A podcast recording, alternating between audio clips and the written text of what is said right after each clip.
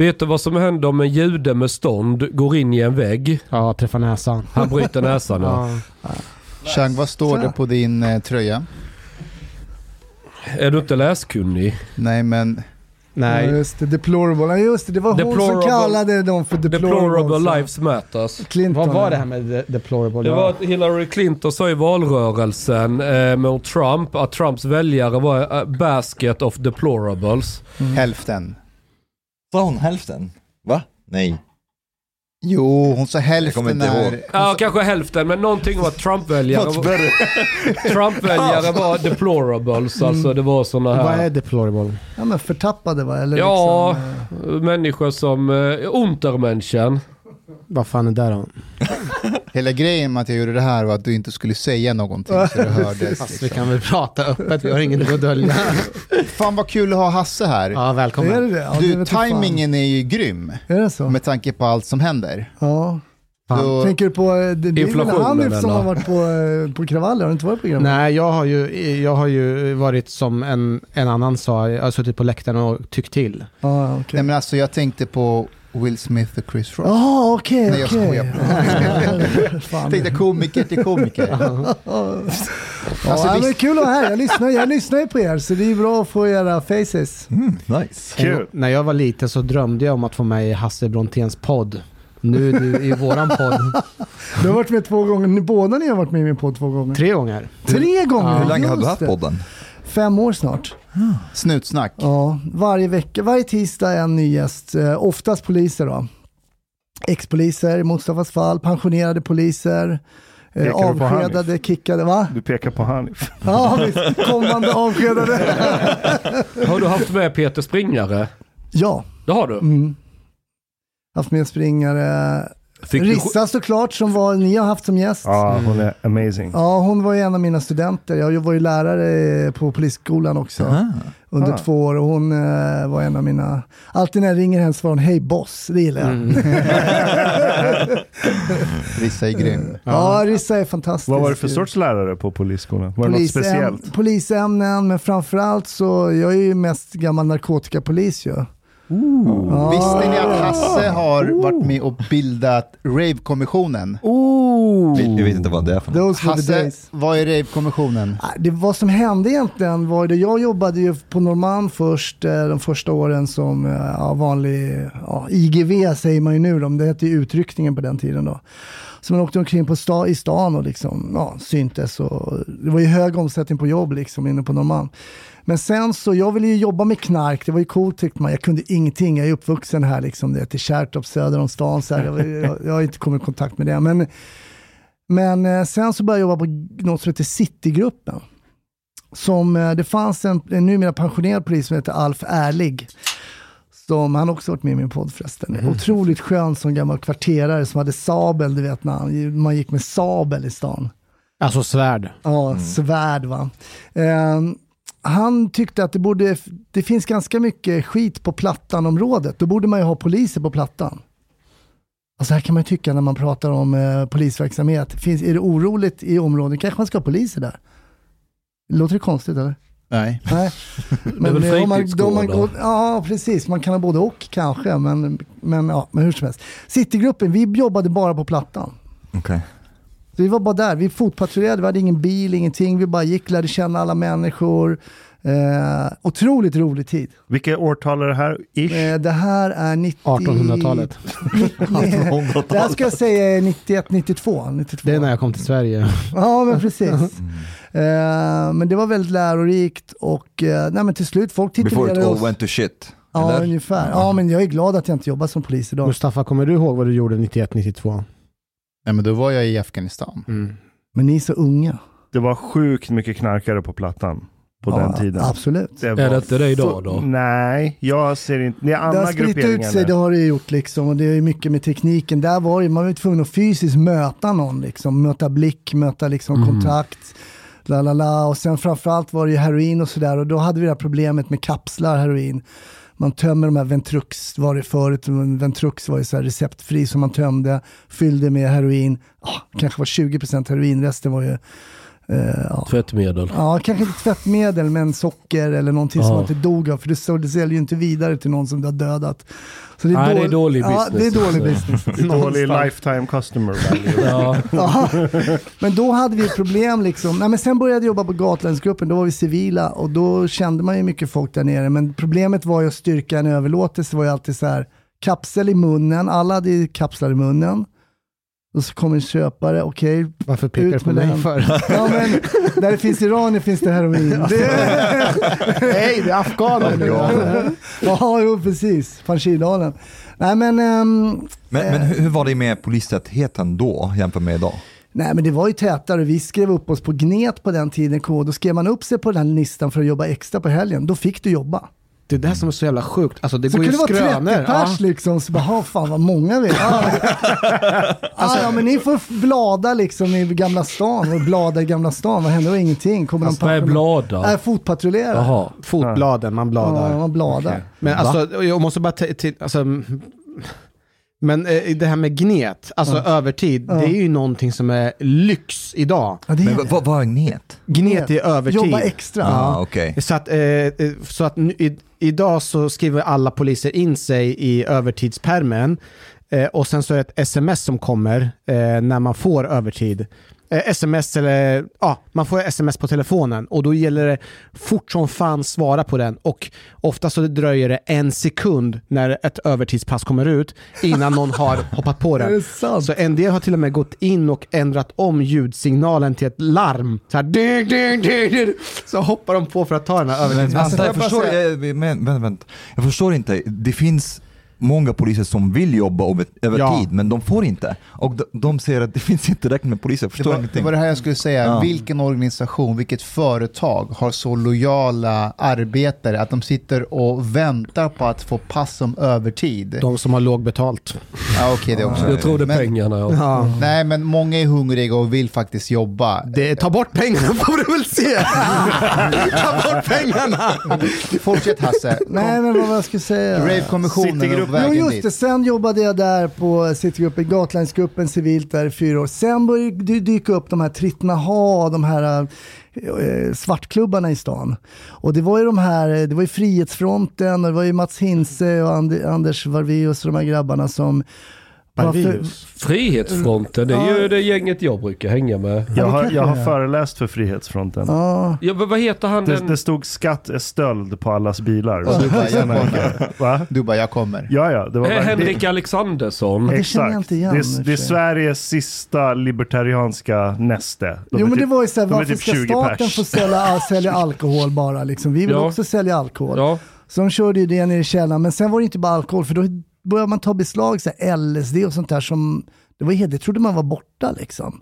Fy fan vad häftigt ställe. Ja. Finns det kvar? Vad menar du Nej, med det är att vara bort- borta? Nej men man, alltså LSD var ju borta som partydrog, det fanns inte liksom, vi som tog beslag, vi såg liksom inte LSD och ecstasy. Det kom ju sen hela den här uh, goa trans uh, rave-kulturen som kom sen. Sen kom ju Docklands var öppet liksom.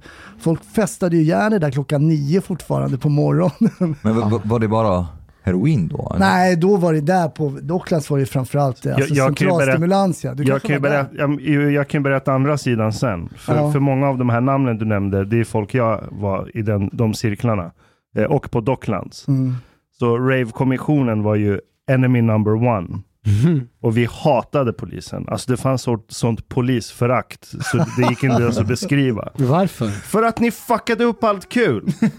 Varför kan du inte ha kul utan droger? Det går inte att ha kul utan Chang kan ha droger. Ja, men Changs eh, hjärnkemi är väldigt speciell.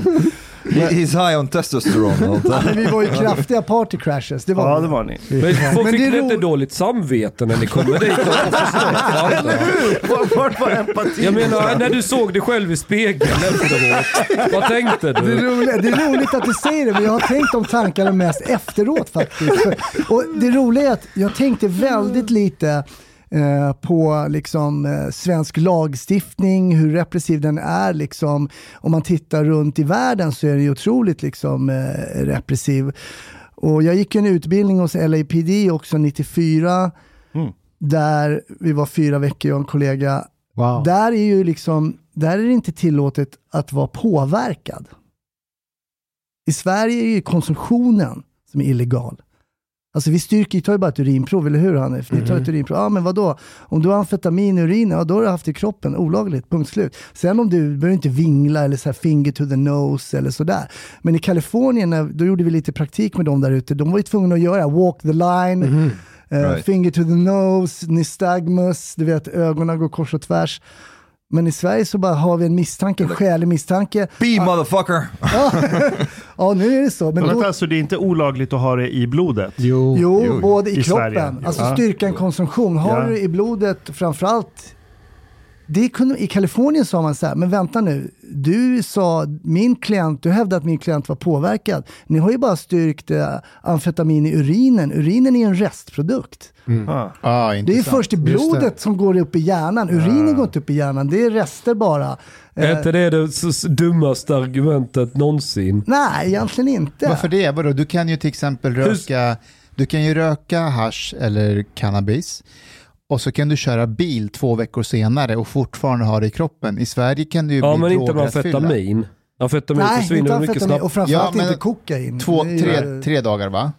Eh, Så, så säg att du tar amfetamin på måndag, på onsdag kan du ju köra bil. Men det kan finnas kvar i blodet. Jag kör som en gud när jag har tagit Ja, ja, ja, ja, ja. ja. Nej, men eh, nej, så vi var ju runt överallt. Vi var ju på Docklands. Sen var ju de, om, jag menar de som drev Docklands då, eh, Hinse och så här, de, de var ju verkligen polishatare. eh, Det kände man ju också. Där skulle man kunna haft ett lite bättre liksom. eh, Men inte ortennivå, polishat eller? Nej, det var inga stenar. Det var, det var ingen hoppstam, äh, hopp, hopp, ja, det var ingen som hoppade på era huvud när ni Nej, låg på och marken. framförallt de som hade tagit E var ju hur snälla som helst. Så, liksom. exakt. De, var ju De är hur snälla. De Men det är därför vi lackade, för att vi, det räckte med att gå ut en kväll på Stureplan och så ser du hur mycket fyllebråk och assholes det går runt där och det är fullt lagligt. Mm. lagligt. Sen står det 200 pers och dansar till ravemusik och ser så, MDMA. de ser så glada ut som att det är första dagen de har fötts. Liksom. Det, They're alla making love to the universe. Ja, Ja, de har sex med kosmos och kramar varandra och smilar. Och så kommer polisen bara, nej, så här får inte ni ha det. Nej, jag fattar. Det Och man är såhär, varför? Nej, för att det är så. Det är någon som, det, var, det kör man ju alltid som, jag vet inte vad ni körde Mustafa Hansen, men det är inte jag som har skrivit Yes. lagarna Alltid. Hej, jag är på din sida, men skriv ett brev. Ja, men lite bra munläder kommer man undan det mesta. Men visst, vi var i Party Crush. Fanns det någon gång ni, ni, tog, ni visste att det var någon som hade tagit eh, någon drog men ni lät det vara, ni sket i att rapportera? Nej, men däremot så har jag en grej som jag kommer ihåg. En eh, person som då var då en så kallad kändis, eh, som inte är så lika mycket kändis idag, men som jag, Thomas Di Leva. nej, men som jag bara så här, tog ut den här personen och satt och snackade. Och sen så eh, kände jag bara, nej, jag skiter i det. Och egentligen var den personen nog påverkad, men jag vill inte ha något. Tänk om det var negativt och sådär. Och så. Så Vem var det då? Ja, nej, men jag, kan, jag kan säga sen kanske. You don't trust us. Men eh, Chang på den frågan, alltså det är ju väldigt många som man träffar på personer som är påverkade men det, det finns ju inte kapacitet att ta in folk. Det går ju inte att lagföra alla. Så som- jag har, ganska, jag har en chans att komma undan ifall... Alltså första gången han var här, jag såg på honom, jag vet inte du- om det var förkyld eller vad det var, men du hade så glansiga ögon. Det var inte Chang- första gången. Nu vet du att han är det. Men det ser du om alla Hanif. Alla vi träffar, du bara, ögonen är glansiga. Jag är arbetsskadad från polisen. Men, eh, men när man har glansiga ögon, antingen är det så att man är förkyld, eller så är det att man har någon form av ögonsjukdom, eller så är det att du är hög eller full eller någonting. Det är samma sak med personer som har druckit väldigt mycket alkohol. Man ser också att de har väldigt glansiga ögon. Så det är ju en, Men- en eh, Hur, hur, premiss. tittar du, hur känner du nu när du tittar tillbaka på din... Eh, alltså jag tackar för din service för landet och så. Stort tack. Ja. Ingen, ingen... Eh, Ashkan verkligen har en nej, det, kom, det, kom, det, det kom från hjärtat. Men när du tittar tillbaka på just Rave-kommissionen, det arbetet, och så reflekterar du över det Ja, med, med din visdom du har idag. det är bland de roligaste åren jag har haft. Eh, alltså, vi var dels eh, Gatlandsgruppen också, Rave-kommissionen, men hela det sättet som vi jobbade på, det var ju otroligt mycket liksom eh, tjuv och polis, klassiskt liksom. Vi tog egentligen alla våra ärenden själv. Vi hade mycket informatörer, jag hade jättemycket eh, bra info från folk. Fanns, Alltså det folk in- i fri, fanns, Ja. fanns det folk i Frihetsfronten som golade ner sina polare? Inte just kanske som var Frihetsfrontens eh, Men i rave-scenen? Ja. Va? Ja. Fanns Alla det golare i alla, rave-scenen? Alla golar. scener. Alla golar. Vad fick de i utbyte? Ingenting egentligen. Sen- och man sätter- Drugs! Man sätter, dit deras, man sätter dit deras fiender. Nej, men det var, jag hade ju framförallt en kille som vi kommer att kalla för uh, Mr 100%. Eh, han, eh, han, eh, allt han sa stämde. Det var helt sjukt. Det låter som Chang! Det låter som Chang! Men sa han så här, det ligger ett hektar i en stövel där och där och då åker man dit och hämtar det. Då låg det där. But, but didn't you get suspicious that maybe Tim was, was putting these things Nej, men det var inte, han, det var en gång som han, det var, det var en ganska rolig story, då var det så att han bara, nej men det är några killar, jag har sagt, han ringde, han var helt sjuk den här killen, men han var rolig. Han ringde mig och sa, ah, så nu är det några killar som jag, jag ska köpa cola av dem här liksom. Och de kommer upp till, vi ska mötas uppe vid Karolinska där och, och grejen var att jag jobbade inte ens. Jag sa, jag jobbar inte, men vi kan ringa in några. Så ringde in några, så tog de, mycket riktigt så hade de då, eh, de hade kokain på sig och en Magnum 357 också. Eh, men de där killarna slog väl ihop ett plus ett, ringde upp den här killen och sa det, du är ju bara död. Du behöver inte vara någon Einstein för att fatta hur det här går till. Liksom. Det är du som har golat ner oss. Så han ringde mig rädd för att han skulle bli dödad och så, så försökte vi reda ut det tillsammans. Så de vet ingenting, ligg lågt, det hände ingenting. Men vi hade några andra case också där man låg lite i den så kallade gråzonen. det här är preskriberat nu, men man jobbade ju där ganska mycket i, i, i liksom, ja men det är det här, jag vet inte, ni som Hanif och Mustafa, det är så här, visitera folk i fara i dröjsmål, med stöd av fara i dröjsmål liksom. Det är en, Vad är fara dröjsmål? ja men precis, det är en ganska, det Hanif? det är en ganska unik lagstiftning som vi har i Sverige, att polismannen själv får fatta beslut i vissa fall om husrannsakan och, och kroppsvisitation och sådana grejer. Och jag kan säga att vi gjorde i alla fall då på den tiden alla våra kroppsvisitationer stöd av fördröjsmål. Det vill säga vi har inte tid att ringa en åklagare, vi gör det nu. Det fattar jag beslut om. Mm. Mm. Och, ehm, jo, det var en annan gång, då gick jag på civilt i gallerian, stack ut två ben ur så här avräkningsrum, stod det två väktare där. Då ser jag att det är Mr 100% som ligger där, är helt utslagen.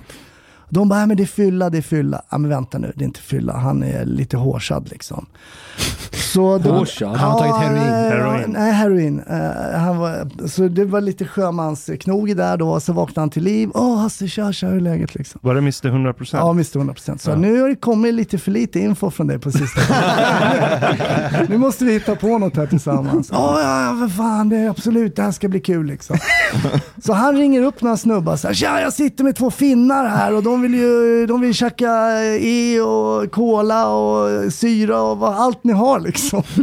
Lugna ner det, lugna ner det liksom. Vad heter de här skådespelarna som går så djupt in i sina roller när de ska spela? Det är den generationen av...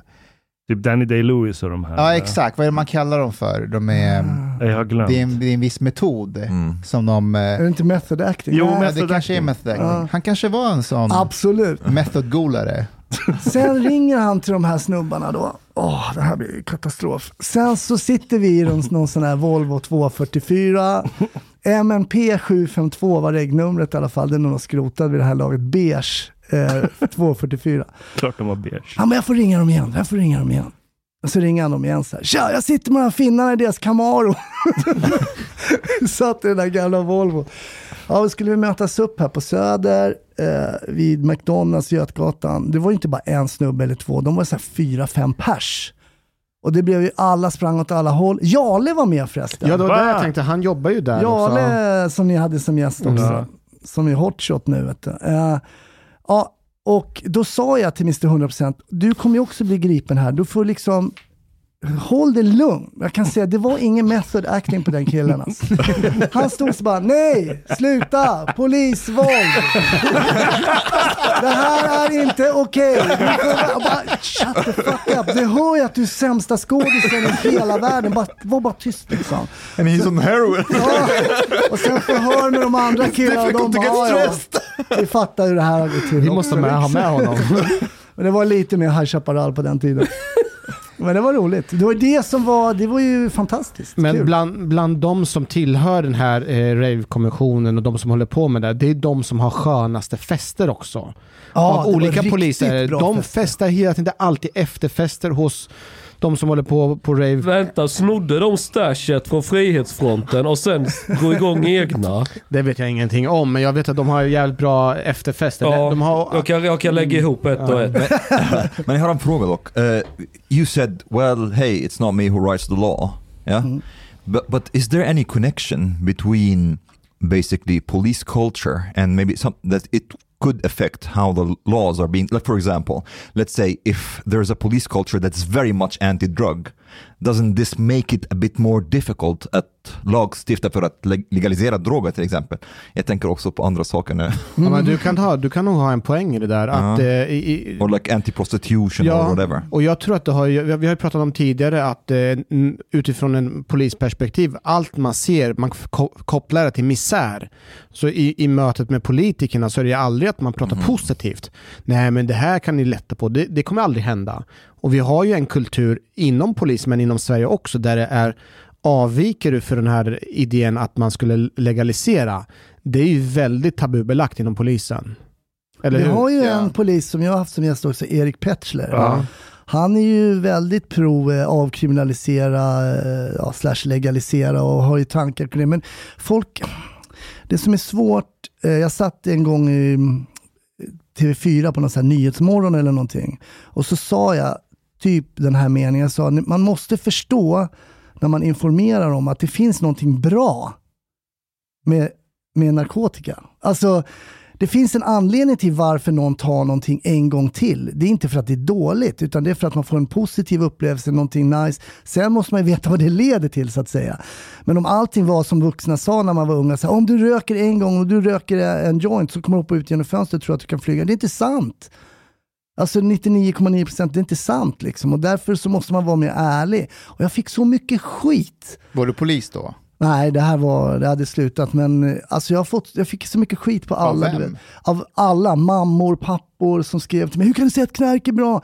Men Det är inte det du Det- säger. Fan Det är inte det jag barnsligt. Det är så säger. infantilt. ja, men det, jag menar, och även om du skulle ta en E, du skulle må bra. Alltså vad fan är grejen? Du bara söndrar ut massa jävla goa grejer i hjärnan. Har du provat det någon gång?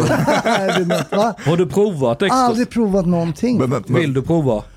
Jag, Lite sugen är du. nej, fan jag är 55 bast. Alltså det är, it's too late. Ja, du kommer ju känna dig som 20 igen. Ja, Har du får jag stånd det? och grejer? Åh, Eh, det här kommer jag ihåg. Man får inte stånd på E har jag hört. Okej, Nej, det är inte så. Ja, jag hört det. Jag ställer Jo, en En fråga, person jag som, som fråga skulle må förlåt. bra av, av, av MDMA och ecstasy är Chang faktiskt. Chang, vad har du provat? Imagine Chang on ecstasy. Jag har provat en, de, något sorts amfetaminderivat som jag tror hade något liknande MDMA i sig. Ah, amfetamin med någonting. Derivat, en variant. Alltså när det metaboliseras i kroppen så blir det typ amfetamin eller, eller vad det nu är så du får den but, effekten. but, but that Men eh, min polare han eh, hittade mina piller så han käkade upp alla så jag har inga kvar tyvärr. why I was posing this question because I'm also partly worried that if more and more policemen, for example, would start getting, how to say, tycker att det är jobbigt med koranbränning till exempel. eh, De kanske säger till politikerna, men vet ni vad, det, like, this really affects our work and it's like onödigt, vi slösar resurser, vi mäktar inte med det. Men det finns väl inga poliser som tycker att det ska vara olagligt med koranbränning? Är det sant? ja, de, de, skriver, de skriver debattartiklar till och med om det. Poliser? Det är väl bara en polis som varit Nadim Nadim Ghazala. Nadim är det väl? Va? Vadå, Men vill, han, han, Vänta, vänta. Jag, vad har jag missat nu? vill Va? han förbjuda koranbränningen? Nej. Han Jo. vill ha det som hatbrott. Nej. jo, han, han skriver Ja, det. jag Nadim. skickade- Nej, det är inte sant. Jo. Jo, jag kan what? läsa. Ja. Jo, han skrev det. Men jag tror han gör det bara, alltså han Ja, skiter väl det. Ja, han jag, har, förlåt, jag har jobbat, vad har hänt? Okej, vänta. Din vänta. kollega har gjort bort sig. Han måste ta ansvar för det här. Här, att tillstånd ges och att brännandet av Koranen inte är ett självklart hatbrott påvisar hur långt den svenska lagstiftningen har kvar för att skydda vissa utsatta folkgrupper. Holy shit. Är inte polisen den utsatta folkgruppen här? Oj. Det bör tilläggas att Nadim är Enligt ju inte muslim, han är var kristen. det. Var han från Libanon eller? Ja, han är ju kristen. Han är inte... Alltså, det är han- snart helt, det har ju varit ett stort kristet land i Mellanöstern, Alltså, det är han, snart han, över. han vill plocka PK-poäng och så har han inte riktigt tänkt innan han gör det. För jag tror inte han är jag, jag tror att om han funderar lite så förstår han nog att det är rätt dumt. Jag, jag är inte säker på det. Är han så korkad? Nej, nej vänta, jag, jag, tror att det, jag tror att det är mer som Chang säger. Sådana där uttalanden, då får man fortsätta komma till tv-soffor, hålla i föreläsningar. och så, man, så har är, man tagit en position åt andra sidan också. man är inne i värmen, du skyddar minoriteter, det är fint. Mm. För de som inte vet vad Rave-kommissionen är, vad är det, hur bildades det och vad var din roll? Det är ondska. Jag blev erbjuden en gruppchefstjänst då när vi startade. Vi kom, jag hade varit fyra år på Gatlandsgruppen, så hade jag varit på den Citygruppen på Norrmalm innan. Så jag var ganska erfaren liksom street cop civilt liksom sådär. Men jag är ingen chef. Jag vill vara en eh, soldat i gruppen. Så jag tackade nej till det. Men ja, jag, det fick den istället. Nej, faktiskt den Anders, min eh, polare som jag var i, hos LAPD med. Mhm. Han tog den andra gruppchefstjänsten och så jobbade jag med en, eh, en kille som heter Lasse. Så nej men det var helt enkelt då för att beivra då den här nya kulturen som hade anlänt till Sverige när man festade och knarkade så himla mycket liksom. Och eh, ja, det blev ett jäkla halabaloo. Vi hade ju Gudrun Schyman nere där när det var en häxa. Hon var på Docklands. Ja, va? var du där den Ja, kvällen? Häxa. Nej, jag var inte där. Det var jag var ju upplevelse. minderårig, så jag blev ju insmugglad. Mm, Jag var inte ens fattar. 18. Men Aha, okej. vadå en häxa? Det var en häxa där på Docklands. Alltså, ja, hon riktig- kallar sig för häxa. Och hon stod då med någon eld där och det var så roligt att se Gudrun Schyman därför att hon kom i någon sån här, nu, så här, nu ska vi dansa ut alla onda andar. Hade hon liksom. batikkläder på sig? Nej, hon var lite politikerklädd liksom. Sådär. Och så skulle man dansa ut alla onda andar ur med hjälp av sån jävla fet goa-trans där då va. Så alla började ju dansa där och man såg hur Gudrun Schyman liksom ska börja dansa eller ska jag stå kvar i den här politikerrollen? Right. Tidsklipp. Hon Stod och ravade loss hårt där nere. Sen så spårade det totalt. och sen gjorde du fri- pisseprov på Gudrun. Nej, jag vågade inte det. Kommer du ihåg när Thomas Bodström fick frågan om att ta ett hårprov på, eller var det något eh, drogprov? Och så sa han först att ja, men det var klart jag kan ställa upp. Ja men bra, då kom de in med sjuksköterska och skulle ta det. Och då backade han och ville inte vara med Ja, ah, längre. just det. Det kommer jag ihåg faktiskt. Men vi blev ju kallade för så här kisskommandot då. Vi blev ju lite hånade då, för det var ju mycket... Kisskommandot. För att Det var- förtjänade fan Ja, Men det finns ju också alltså. Kritik som har framkommit eh, genom tiderna, jag vet inte om det är samma, att, eh, att i samband med vissa galer för att få liksom PR och så, så har, ju, eh, så har man ju gått in och pissat av kändisar, specifikt vid Grammisgalan och liknande. Ja, jag, jag var inte med på det, men och jag, vi hade aldrig någon sån eh, policy överhuvudtaget. Det sket vi ett stort stycke i faktiskt. Snoop Dogg tog de in också Ja, flera gånger tror jag. gjorde de det? Ja. Det är för att han var svart. Hur var det med cannabis då? Ja, det var ju samma. Heroin eller cannabis spelar ingen roll. Det är samma. Ja, Det är samma konsumtion som idag? Ja, det är liksom Ja. bruket. Grejen var det att när den där lagstiftningen kom i början så var den ganska tandlös, för då var det bara eh, böter i straffskalan för bruk. Men om du bara har böter i straffskalan så får du inte ha de här, du får inte ta ett urinprov eller ett blodprov, du måste ha ett fängelse i straffskalan. För det måste vara ett, så då höjde man. Det finns fängelse i straffskalan liksom för konsumtion. Av, I, av ja, cannabis eller whatever. Men det är mest liksom en lagteknisk detalj då för att annars... finns det någon som har hamnat i finkan för att de har rökt en fet? Nej, Jag, jag, har några frågor. Så, Ja. så när ni gick in på de här ravefesterna, Mm. inte galorna där kändisar och Nej, det, jag var inte med på någon. Jag var Nej, mest, okej. det Så ju- ravefesterna. Eh, vi- vilka substanser var vanligast att stöta på där? Nej, framförallt amfetamin och, och, och E, ecstasy. MDMA, MDE, MDA, alltså de olika liksom. Om jag har en fundering. Säg att jag promenerar på Södermalm och så kommer dina efterträdare. Bara "Ah, Chang, du får följa med och pissa här. Och så pissar jag. Och så visar sig att jag, det är spår där av cannabis. Mm. Så säger jag, ah, fan jag var på en fest igår och var full och det var en som bjöd på en cigg. Det måste ha varit det. Mm. Åker jag dit då? Du kommer nog åka dit. Många har ju försökt det tricket kan man säga. Eh, att, Men tänk om det vore sant. Att det, var, det, det skulle ju Ja. kunna vara så på riktigt ju. Ja. Kanske inte med mig men, men någon stackare. Nej, men du kommer torska. Då, det, jag tror du kommer torska på det. Men många körde in som vi sa, men vänta, jag var ju faktiskt i Köpenhamn igår, kom jag på. Jag var Och i där- Amsterdam. ja, jag var i Amsterdam. Jag var i Men fest. om jag kan visa biljetter och bilder. Titta här, jag tagit en selfie på Christiania här med värsta fet i käften och allting. Där är det ju lagligt att röka. Kanske, kanske. Då måste du styrka att du har varit i Amsterdam eller Christiania med flygbiljetter eller Ja. tågbiljetter. Ja. Eh, eh, och ja, då kanske du kan komma undan, ja. Faktiskt. Inte bara att du säger det. Inte att du Nej, bara säger, nej, nej, men om jag kan det här visa är en att- sån Flashback-fråga, Chang. Det- Svaren finns på Flashback. Av alla de här ravefesterna som ni var på, var det någon gång, eller hur ofta var det hotfull stämning eller en stämning där ni bedömde att vilken tur att vi kom hit?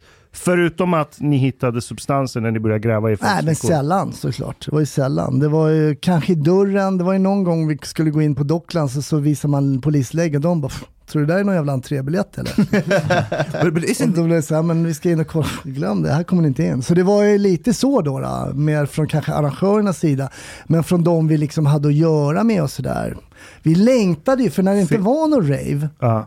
vilket det inte alltid var, då drog ju vi ner på Stureplan och jobbade på krogarna där och mötte alla kolastinna liksom biffar från orten och längtade till de här eade killarna och tjejerna liksom på de här festerna. Det var en helt annan arbetsmiljö. Minsta motståndets lag. Ja men absolut. Och man hatar ju att slåss, det är inte kul att slåss. Fick ni aldrig dåligt samvete? Okay, but I have, I have to say something. men- men I- vänta, but, uh, yeah, just just to comment on this. Uh, This this seems almost like try to like imagine this. It's almost a situation of abuse if you think about it, because you're going into a party where everybody is high on MDMA. They are totally in love with everyone, and then the police come. They are in love with the police, and then the police, oh, come on, you're going to prison. Det är Alltså, mobbning. fast eh, Ashkan, mobbade. Ashkan, man man måste nog se det alltså, utifrån ett polisiärt perspektiv. Det är, det är väldigt så här ettor eller nollor. Är det här lagligt eller olagligt? Det är olagligt. Men då så, då, är det, alltså, då gör vi allt vi gör är okej. Och eh, man resonerar inte samvete eller inte samvete. Det är helt irrelevant. Okay, actually, I can vänta, I can vänta, have vänta. I can have sympathy for that. Eh, och en annan sak som jag tror också är viktigt då, för jag kommer ihåg jag hade mycket diskussioner med vänner med så här, men om ni går och sen så förstör ni den här festen eller hittar narkotika och ni tar det här beslag, blir ni poliser glada? Så, ja, det blir vi. Va? Hur kan ni vara så skadeglada när ni, när ni hittar grejer? Det finns ingen glädje att hitta grejer, men man måste fan fatta det. Vi är poliser, det är liksom väldigt enkelt. Det här är en enkelt sätt för polisen att kunna få belöning för ett arbete. Och Man måste se det utifrån ett polisiära glasögon och inte utifrån sina egna partyglasögon. Men det fanns också, det finns synergieffekter av det här om man tänker på, om man, jag förstår vad du menar. Men när man till exempel eh, grep någon eller någonting så var det ju en fortsättning på det. Ja, Det var ju ett surr liksom. Så här, kan jag få ditt telefonnummer? Nej, ah, okej, men kom igen. Jag kan få, det, få ditt telefonnummer. Ah, okej.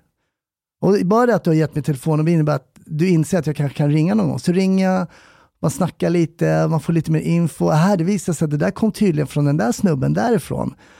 var folk så dumma så att de la sina vänner och så? Ja! De var höga på er. This is why I'm saying abuse. Nej, men och det We trust you liksom en- totally. Man var ju ung polis, det var ju liksom det, alltså kla- klassisk liksom tjuv och polis, eh, katt och råtta-lek, eh, lista ut var fo- folk var på väg, ta en lite större liksom påsen och så vidare. Och så Det är vidare. som att de har sin lek och så kommer polisen och bara, nu leker vi en annan lek. Men det är också helt riskfritt, för de var helt icke-våldsbenägna och lugna och snälla. De var ju absolut, det, så var det ju. Det, det reagerade vi själva på. Vi tyckte ju som jag sa, det var ju skönt att vara på rave. De hade, vi kom ju, på tal om att vara riktiga party crashers. Alltså jag kokar ju. Vänta på den här då, ska jag ta någon, någon, någon lugnande. Vi, Ta lite E. vi fick in för att de skulle ha ett rave på en, en liten ö i Mälaren. Eh, och tänkte, hur fan ska vi ta oss dit liksom? och sen var vi där, vi åkte till Mälarhöjden och det var liksom inte så långt därifrån. Vi kunde höra oms, oms, oms, oms, oms. Shit, de kör. Så vi lånade en eka. Vilken eka. Och den är ro. Ja. Tog oss ut till den där ön. Alltså det här var innan sjöpolisen fanns. Nej, det roliga var, vi grep ju massa där. Vi, vad ska vi göra? Det är gripna på en ö. fanns ingen liksom, eh, så vi fick ta dit. Och de låg väl och sov mitt i natten, de här sjöpoliserna var ju supersura. Fick komma dit med båten och hämta massa ravare. Så att visst, det är klart, lite party crash. Det låter helt sjukt egentligen. Alltså att, Ja, för att, Ja, ja, ja. för jag tror att jag tror det exemplet förut en gång, men jag läste i, i jag tror det var LA, Eh, då hade polisen span på någon så här jättedyr villa eh, under flera månader. Och där brukade så här, LAs rikaste eh, ses en gång i veckan. Och så drog alla, man, man, man rökte lite weed och så var det lite E och lite annat. Och grejen var att man skulle ligga med varandras fruar. Och sen åkte man hem dagen efter. Och polisen slog in där, grep alla eh, och det blev ju, du vet, värsta grejen. Och då tänkte jag så här, men vad gjorde de för fel? Alltså de, de tog lite droger, låg med varandras fruar, sen åkte de ut till jobbet. Är, sen. är du muslim eller? Nej, men jag tänkte så här, och alla de åkte ju dit, det här var ju skattebetalare i LA. Då är Så- det okej. Ja men du vet, deras rykte förstörs, eh, de åker in, de gynnar ju inte samhället It's a mer. victimless crime. Men det är det här som är kritiken från vänstern, att det är ju att polisen alltid ger sig på de som är, eh, har det lite sämre ställt, medan de som har det lite bättre ställt, skattebetalare, de kommer alltid undan. Paolo Roberto kommer inte undan. But but in a way, this what's happening to one side of me is feeling that's what's happening to the police now is karma. Have vi gjorde- orten, För det vi gjorde på gängkriminalitet. kommissionen kommer tillbaka. Men- Nej, men det är intressant, men det, man gick ju på den lagstiftningen som fanns och vi jobbade ut efter det. Och, Nej, jag förstår. Jag det är hyser inget agg mot dig Nej. nu. Jag, jag har en annan fråga. Om jag hyr en båt och så tar jag ut den på Östersjön på internationellt vatten. Östersjön, internationellt vatten. Ja men det finns det väl områden där som inte är svenskt. Som inte, det finns något område i Östersjön som inte tillhör något land. möjligt. Va? Ja, det är möjligt, jag vet inte. Ja eller jag säger vi åker från Göteborg rakt ut i Nordsjön då. Förr eller senare så är vi ju... I Ryssland. Nej, inte från Göteborg. Men okej, international Okej, law. Ja, yes, yes. Inte svensk Och så, har jag, och så har vi rejvefest där på båten. Ja. Och prostituerade och allt roligt som sossarna har förbjudit. Och sen kommer vi tillbaka i hamn. Kan ni lagföra någon av oss då? Det kan jag inte tänka mig. Om det är så att det har varit på... eh, Men, it will be in their blood. men det är ju verkligen så här hypotetisk fråga på skala 10, till, till, skala 10 på, alltså upp, där det verkligen är... Ja men alltså rent... rent Nej, det tror jag inte. Men det, väl finns, som, eh, eh, jag kommer inte ihåg vilken politiker det var, jag tror det var någon miljöpartist, eller kanske Centern, som ville förbjuda sexköp utomlands. Ja, ja. Ja, ja, ja, det kommer jag ihåg. Ja. Det kommer men om vi är på internationellt vatten så är vi ju inte utomlands heller. Jo, du är ju utanför ditt land. ja men spelar du är ingen inte i roll något vilken- annat land. Nej, men du är utomlands relativt I, ditt I don't hemland. think this argument would fly. Alltså, Men- han har inte varit polis på många, många år. Nej, jag är ingen expert längre Nej. alltså. Fan. Hur länge förresten? Fråga Hanif istället. Oj, jag var ju anställd i 20 år, eh, jobbade ut i 15, men nu har jag inte jobbat som polis sedan 06. Shit. Men lagen har väl inte ändrats sedan 06 nej, eller tolkningen av den. Nej. Bara samhället. Men eh, Hasse, jag måste säga, eh, sen den här tiden som du inte har varit polis och du står vid sidan av och intervjuar många poliser. eh, Vad är det du mest fascineras över utvecklingen? Dels bara om jag jämför med min tid så är det utrustningen till exempel. Vi gick ju med pressväck liksom på brallorna och hade lågdojor liksom.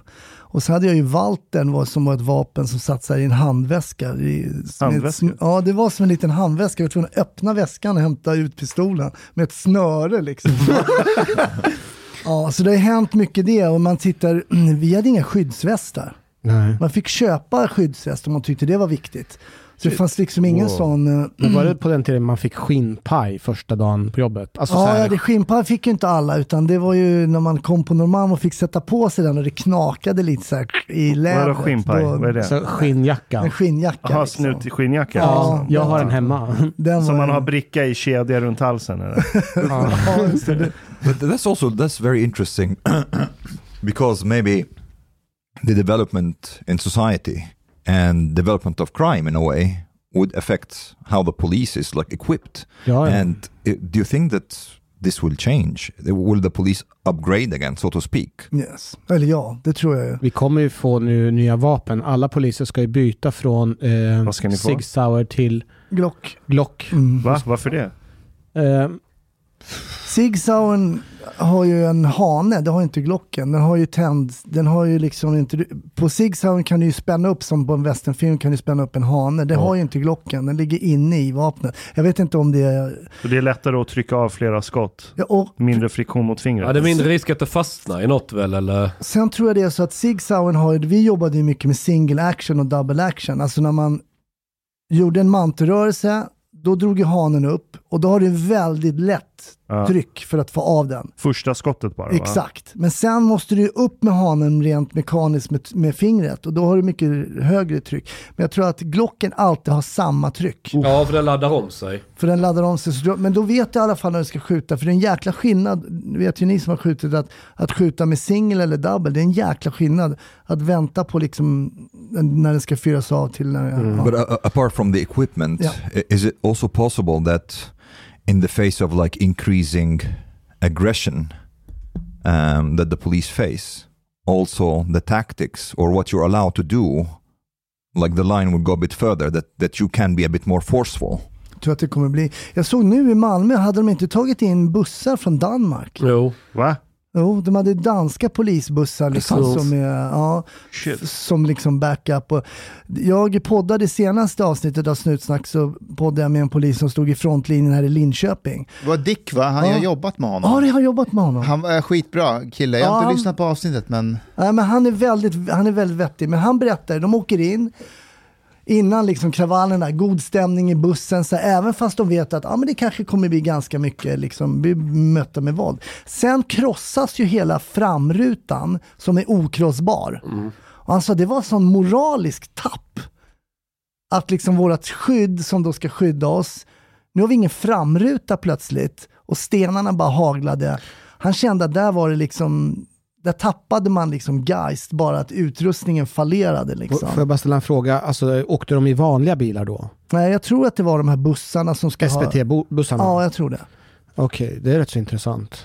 För vi, våra eh, bilar i vårt område, till skillnad som jag tror inte är så i Linköping, alla våra vindrutor är ju laminerade. I och med att vi har fått så mycket stenar kastade mot oss så har det en extra filmskydd. Men det var det han sa. Jag, jag, alltså, jag, Hade de också laminerat? ja, men det vart ändå krossat och det var det som han kände så här, Men var det också han som beskrev att å ena sidan så har de dialog och det verkar vara god stämning och sekunden senare så ser han att det är någon som håller i ett sten och är, siktar mot honom. För det är en av vittnesmålen som berättar just från Linköping. Han berättar, det var ju problem rent taktiskt. De ska gå in och liksom splittra den här stora folkmassan. De bara, ja, men då var vår åre, splittra upp det liksom. Och det var inte så jättemycket. Men då går de fram, folkmassan kommer tillbaks, de går fram. Men sen är det så att vissa stannar när de går fram, så plötsligt har de sten i ryggen. Aha. Så att, och, det, och då gick det inte, de, de var inte tillräckligt många för att kunna få, flankerna, så de kom de in liksom från, bakifrån, från flanken. Mhm. Så att, eh, ja, men sen fick de ju retirera och han hade väl ganska splittrade känslor kring det där. Han sa när jag blir stressad och arg så blir jag liksom fighting spirit. Så jag ville liksom fortsätta gå in men ja. Thinking about like the recent riots and so on, uh, Morgan Johansson, like was it yesterday or the day before, he went out and said there actually there was no problem with bristande polisresurser. Det är inte sant. Is it or Det är inte sant. För att alla som vi har pratat med säger en och samma sak. Att, de, att de har, det har saknats i numerären. Personalen i Örebro, Rinkeby, Linköping, de säger samma sak allihopa. Okay, but I have a question. Like f- from what I understood, that uh, I can't remember if he, I think he wrote something like this, or at least he meant it.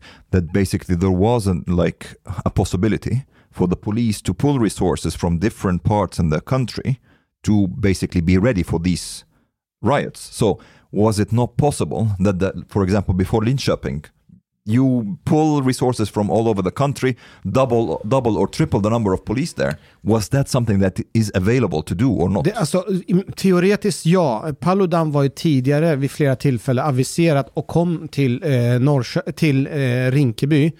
Och då, eh, och då då har polisen gjort så. Man har ju tagit ut ungefär 500 man och sen så dyker han inte upp så är det en chaufför som, eh, som gör att han får förhinder.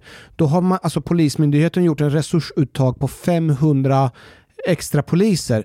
Man måste sätta i perspektiv på att man ska ta ut en extra uttag på 500 poliser vid varje given tillfälle. Så teoretiskt sett så är det möjligt att göra det Men här teoretiskt uttaget. sett Morgan Johansson har rätt då. Teoretiskt sett så har han rätt, men i praktiken så är det omöjligt. Men varför? För att som, som jag berättar för dig så är det de här poliserna, det är ju inte så att poliserna står och eh, rullar tummarna när de inte är på kommendering, utan de här poliserna är ute och jobbar i linjeverksamhet över hela landet. Det vill säga de patrullerar, de utreder mord, de gör massor med andra grejer. Det handlar inte bara om kostnader. Nej, det- alltså det handlar om att omfördela resurserna och tar man resurserna från ett ställe då är det andra ställen som blir eh, Right. påverkade. Så han Och- har inte rätt. Alltså re, rent, rent teoretiskt så har han ju rätt. Polismyndigheten skulle kunna kraftsamla och ta ut 500 man och de kan ta ut det i, i, i typ en månad. Men sen så kommer hela Sverige bli drabbade. Then, but no, but if this is the case, then he's wrong. Ja, because jag you menar- cannot like like oh, he made it sound as if like it it would have been totally fine for you to pull resources from from other places in the country. Hasse, Hasse, vad tycker du om det? Nej men jag tycker oavsett det, eller det, så är det sånt otroligt, otroligt moralsänke att gå ut som justitieminister och säga liksom dissa hela poliskåren. Du är vår högsta, liksom, han ska ju ändå vara vår, säger jag, jag jobbar inte ens som polis, men i alla fall. Jag tycker det är jag tycker det, Ja, det saknar var- taktkänsla det, där. Det, det är Ja. noll liksom feeling. Du måste peppa poliser som nu har varit ute. Dels de som har varit ute och fått sten på sig och käkar avslagna, men de som också ska in där. Mm. Man bara säger, nej ni, bara, ni, har, ni är tillräckligt många, ni är bara dåliga. Det är ju så man kan läsa det egentligen mellan Mm. raderna lite grann.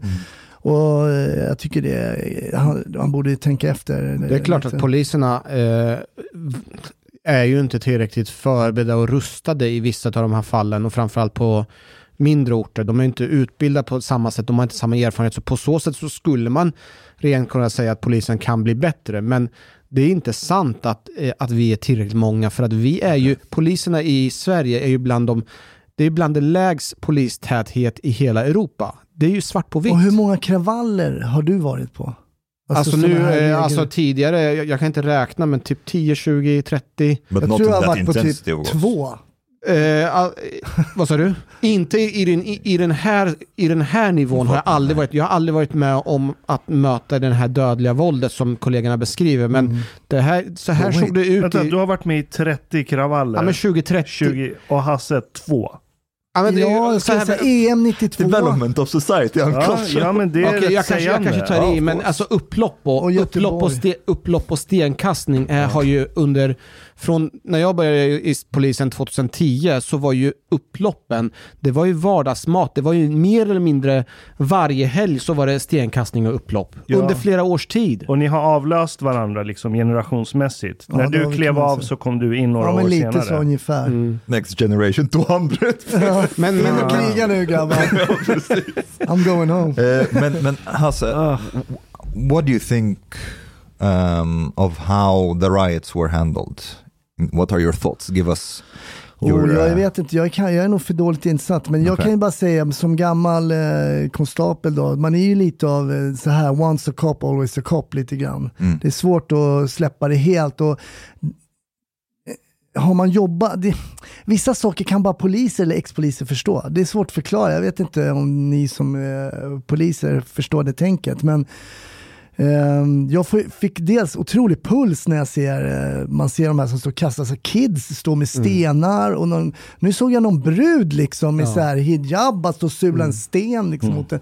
Men, vad- det, för mig är det liksom helt världs... I, I'm two weeks away from a stroke. Fast en sak, men är alltså, liksom- för, för jag pratade med någon sån här kommenderingschef efter det som hände i Linköping och han säger så att ja, Hanif, du vet ju själv, det är så jävla lätt att vara läktaren, Ja. alltså eh, sitta på läktaren och kommentera, men Hanif, du har ju själv varit med i upplopp så du vet ju hur komplext och svårt det är. Och bara för att bena, bena ut hur komplext det är, det är att människan i, i, på principnivå, man kan ju bara fokusera på en sak åt gången. Det vill säga om Ashkan kommer med en kniv mot mig, jag kan bara fokusera på den, eh, på den punkten. Men när det blir upplopp och kravaller, då är det ju kanske 10, 20, 30 angreppspunkter samtidigt. Så det gör ju för polisen att det är väldigt, väldigt svårt att differentiera. Och det gör att det blir väldigt komplext att prata efteråt vad man borde göra och inte göra. No, but, but uh, är just just to be clear, I, I don't have any criticism against like the police who were actually on the street. But I, I'm I'm trying to think like the poli- polisledningen, um, did they handle it as it should be handled or not? Nej, verkligen inte. Man kan inte säga att polisen har haft kontroll på situationen. Definitivt inte. Men jag har tänkt på det lite från min good old days då, om man tänker tillbaka. Jag tänker på mina gamla så här, eh, yttre befäl man hade på Norrmalm och sen tänkte de hade vägrat backa. Liksom. Man bara, Jag vet inte om det är lite Men hade man mötts av samma typ så av hade våld? man kanske gjort det ändå, Ja. för man ville komma hem hel och ren och levande. Liksom. Men det finns väl två yrken där folk kan väldigt mycket på läktaren och det är ju polisyrket framförallt. Folk skriver, jag menar på Twitter, precis vad som skulle ha gjort. Och jag kommer ihåg den här stackars killen Erik som blev skjuten med Downs syndrom, som var ju tragiskt på alla punkter för alla inblandade. Främst för honom och hans familj givetvis. Men folk skulle ju se på 300 meter att det var en kille med Downs syndrom. Liksom. Jag ser att han har Downs, skjut inte. Men det är, det är inte så enkelt. Liksom. Allt är inte svart eller vitt. Och sen att vara komiker också, det är också att folk vet ju precis vad som är roligt och inte roligt. Och, och, och, och Fast det kan man ju, det kan man ju, ja, vad men- man själv tycker Ja, är roligt. exakt. Tycker du Mr Bean är det roligaste i världen, då är det det. Det finns inget som Och säger Charlie emot. Chaplin. Absolut, och det är helt okej. Men en del blir ju liksom personligt eh, förnärmade om man eh, inte tycker att, om man går och kollar stand-up och inte tycker den komikern som är där var den roligaste i världen. But, but do you have like any um, how to say like any any instru- opinion on any instruments that should be added? Like there are people, yeah, there are people uh, like talking about water cannons, uh, rubber Där- bullets. Ja, What do you think? About? vattenkanoner säger de att eh, för det första, vattenkanoner kan man inte använda vid vilka tillfällen som helst. In riots? Nej, det kan du inte. What? Eh, Usually i- they are nej, for det, kan- nej, det kan du inte. Utan, eh, för det kommer komma premisser för när du kan använda det. Det måste man ändå ha. Alltså, det finns en idé bland många, det är att om det blir upplopp så måste polisen göra allt vad den kan. Man måste skjuta och skjuta med vattenkanoner, men det kommer finnas regler. Och när det gäller vattenkanoner så kan du inte använda det i bostadsområden. Det kan du inte göra. Och du måste kunna differentiera bland om det är små barn mellan vuxna. Även om det är små barn, någon som är sexåring, åttaåring, så är det omöjligt att använda vattenkanon. Har ni sett på den här film... iväg och dö, Har du sett alltså. på filmklippen när man använder Ja, är helt Alltså man flyger. flera meter Ja. och landar på huvudet. Den personen kommer ju dö. Okay, but what what you, do you know what European countries do have water cannons? Jag tror numerär. Jag, jag har ett minne från när det var Hur ska det gå? EM 92. Det skrek ju alla liksom när de var på allsvenskan och poliserna gjorde bort sig. Bara, hur ska du? För då var det kommande EM liksom. Men då var vi så många på den kommenderingen. Jag kommer ihåg när det var England-Sverige efteråt. Då grep vi, jag tror vi grep 40 pers i, det kanske var fler, i en klunga. Vi var så många. Så vi bara ringa in dem och du vet de välte bilar och allt sånt där. Men till slut, vi var för många. Vi bara, och det, de satt upptryckta. Spis var ju ett, eh, en resebyrå förut. eh, Just det. Ja, de låg på Sveavägen där. Där, hade vi, där satt de i, och då kom ju gamla ehm, eh, polischefen där, vad hette han, Eriksson va? Ehm, vad tusan hette han? Hette inte Eriksson? Han är ju någon idrotts... Ja, han är där uh, 17 eller vad var. Ah, han kom där liksom. Men vi tyckte det var, det behövs så lite för att få göra poliser glada. Du vet, det kommer en rikspolischef som peppar lite grann. Bra grabbar, bra jobbat. Man bara, oh wow. En semla. Ja, vi bjuder på en drink på julfesten. Man gör liksom saltometaler och flickflack i vardagsrummet för man är så glad. Det behövs så himla lite liksom. Men där var, jag tror numerär egentligen är det. För gummikulor skjuter någon i ögat. Eh, det kommer, jag vet inte. Men när det gäller gummikul, då måste man också föreställa sig att polisen har ju tillgång till vapen. Det kan man använda i nödvärn. Om vi ska ha gummikulor, då ska vi ha ytterligare verktyg. Då ska den sitta på, vid utrustningen. Då ska man kunna differentiera mellan att skjuta gummikula, vapenväxla till riktigt vapen och skjuta, skjuta verkanseld. Alltså det, det blir komplext. Men det Dick sa, gästen är min, han It's okay sa här, efter, efter kravallerna i, eh, i Göteborg, det var det ju total kaos, det var ju någon som blev skjuten där till slut. Då satte man ju upp det här, eh, vad det SPT. SPT va. Men han menar på att man, polisen har skruvat ner allting lite grann. Okej, vi plockar bort en enhet där, ett fordon där, så där, då kan det nog ändå funka som vi hade tänkt från början. Där hade vi dragit på lite för mycket. Så man skruvar lite där, där, där och till slut så funkar det inte. Så man, han menar på att man inte riktigt följt det som var Okay, so, something else maybe. Do you? I don't know if there's any place in the law right now to to declare some kind of emer- local emergency situation. Like for example, to see okay, this has become so dangerous now. Like the mm, people who are peaceful need to go home. Typ in order- curfew eller någonting. In order for law, us, like just just now, just now during this riot, in order for us to be able to deal with these people who are being vielent, is there some? Is this Alltså something? typ undantags, undantagstillstånd. but eller? but just in this like Ja, under under the riot pratar om? itself, you Eh, know. rätt- Nu kanske jag är ute och cyklar, inte 100% men man pratar om PL24-område. Då har man med stöd av PL, eh, polislagen 24 eh, paragrafen ett område där man kan eh, utrymma. Mm. Det är vad jag tror att det finns, men annars så känner jag inte till någonting annat. Mm. And I'm not talking about like days or, or Nej. anything of the Man sort. kan just utrymma ett område, Yeah. ja, Mm. tillfälligt. Om jag blir statsminister, då ska jag inrätta en ny post som är våldsmonopolminister. På riktigt. Är det inte det Ygeman har? Vad är han för något? Han är, han är egentligen an, han är inrikesminister det är han som Ygeman? An, Ygeman är inrikesminister och han är ansvarig egentligen för polisen. Åh, jag är så Ja. knäpp. Is he? Är Ja. inte han inrikes och idrottsminister? Jo, han är massor. Han är allt, allt i allo. Är inte I Morgan thought- Johansson thought it was inri- in, kolla, yeah, I thought, I thought kolla. it was Morgan Johansson, justitia och inrikesminister. Ja, han är både inrikes och är det inte justitie. Ygeman? Är du säker på det? Du, Ygeman skulle- var, men inte längre. Förutom, Ja, vad är det Morgan Johansson. PL24 hette det? inte... Kan vi inte införa en RL24 med? Vad är det? Uh, Ravelag 24. att, att det här, här är ett område som ingen polis får beträda under de här timmarna lokalt. But isn't it also like there is some kind of conflict between being justitia och inrikesminister?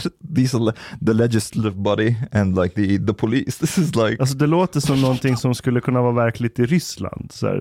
Ja men det är någon uh, top dog Take- som är typ in, also. minister för sju, sju departement. Vad heter han, eh, Trumps eh, svåger hade ju typ en massa titlar. Han Jared Kushner. Ja just det, han skulle lösa First off freden i Mellanöstern. King of Kings. No, no, but, uh. Han skulle ju medla fred mellan Palestina och Israel och så hade han satt i någon styrelse. Tog det lättaste först. no, but I mean, isn't this a bit weird though to have like these two posts for one person? These are like two very demanding posts also. Mm. Jo. It's like he will make law and would be in charge of the police.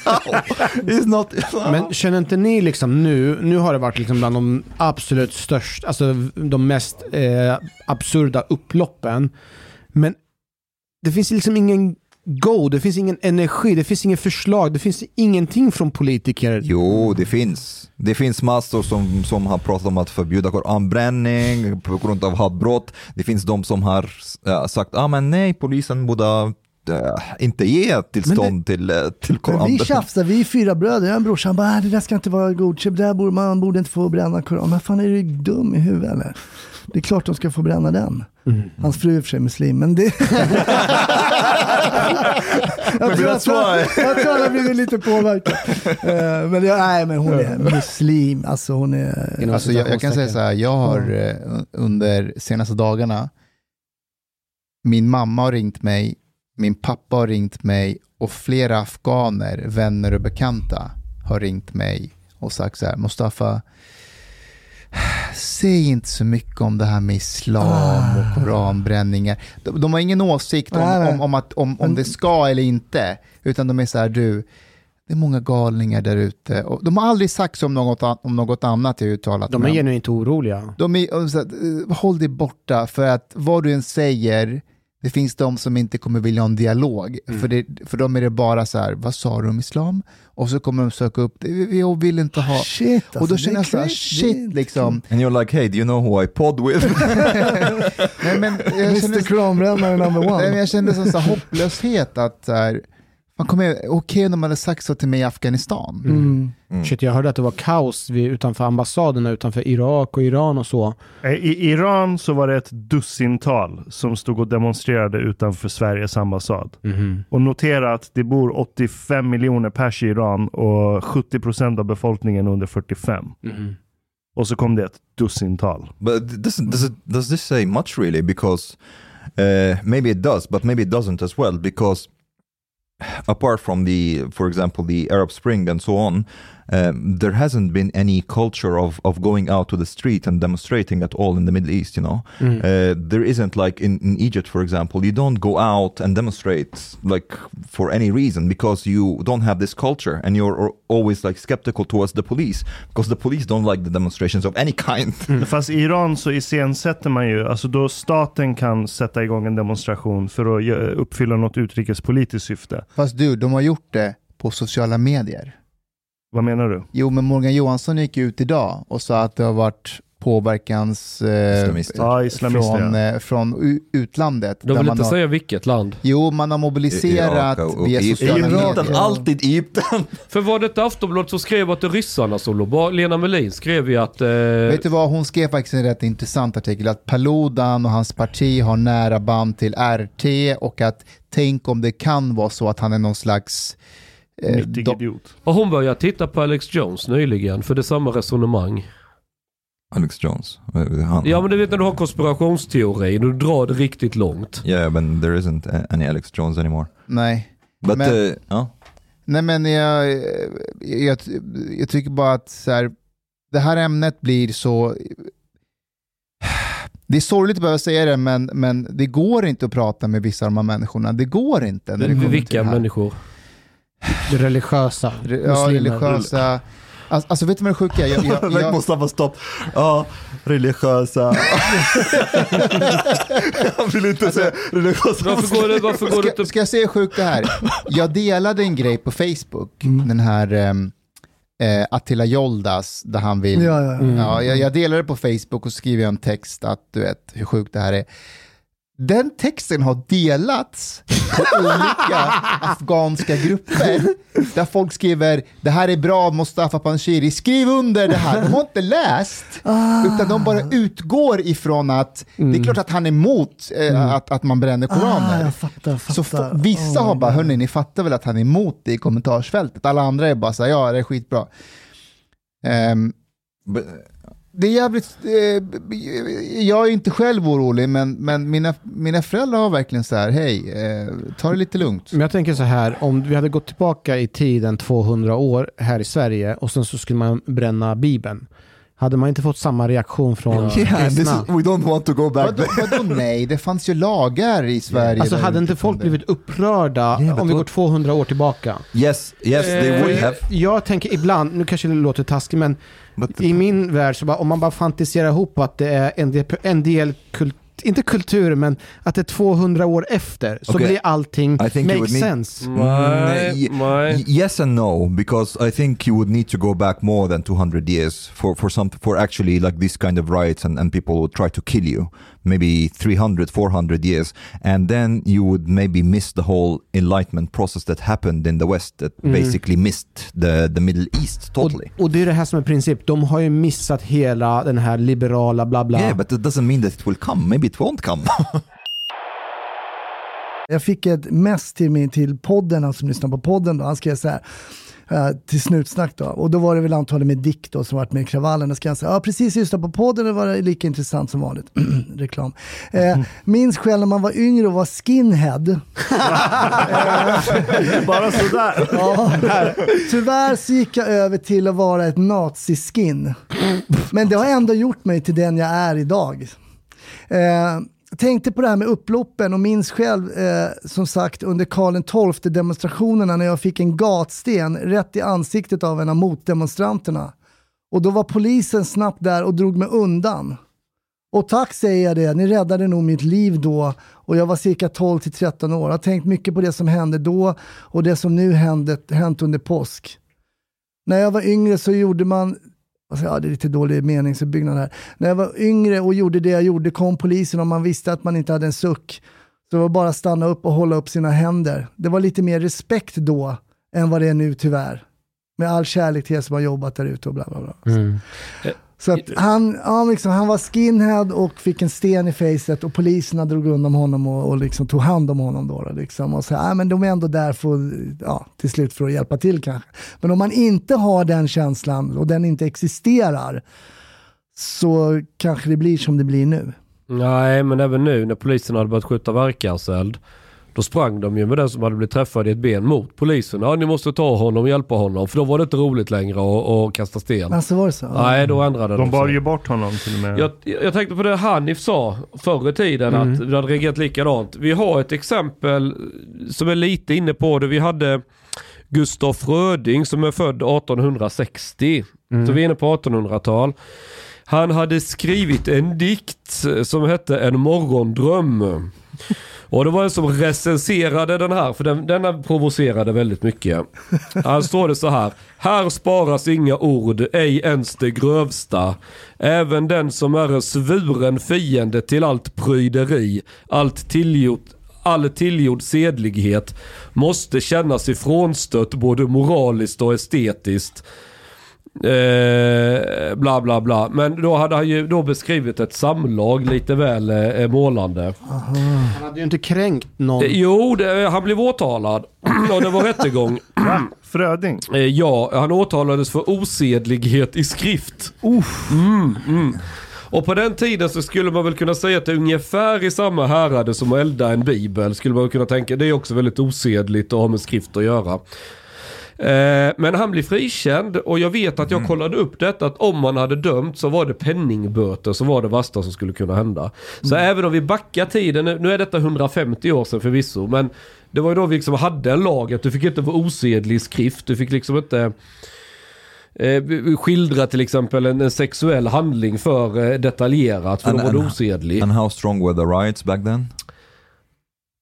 Ja det var nog inga upplopp alls. Okej, jag, Som jag, hade har, vattenkanoner. jag, har en, jag har en fundering, det är kanske främst till Ashkan och Omark. Eh, Den här upplysningstiden som då väst har gått igenom eh, och som islam inte har gjort, eller den muslimska världen.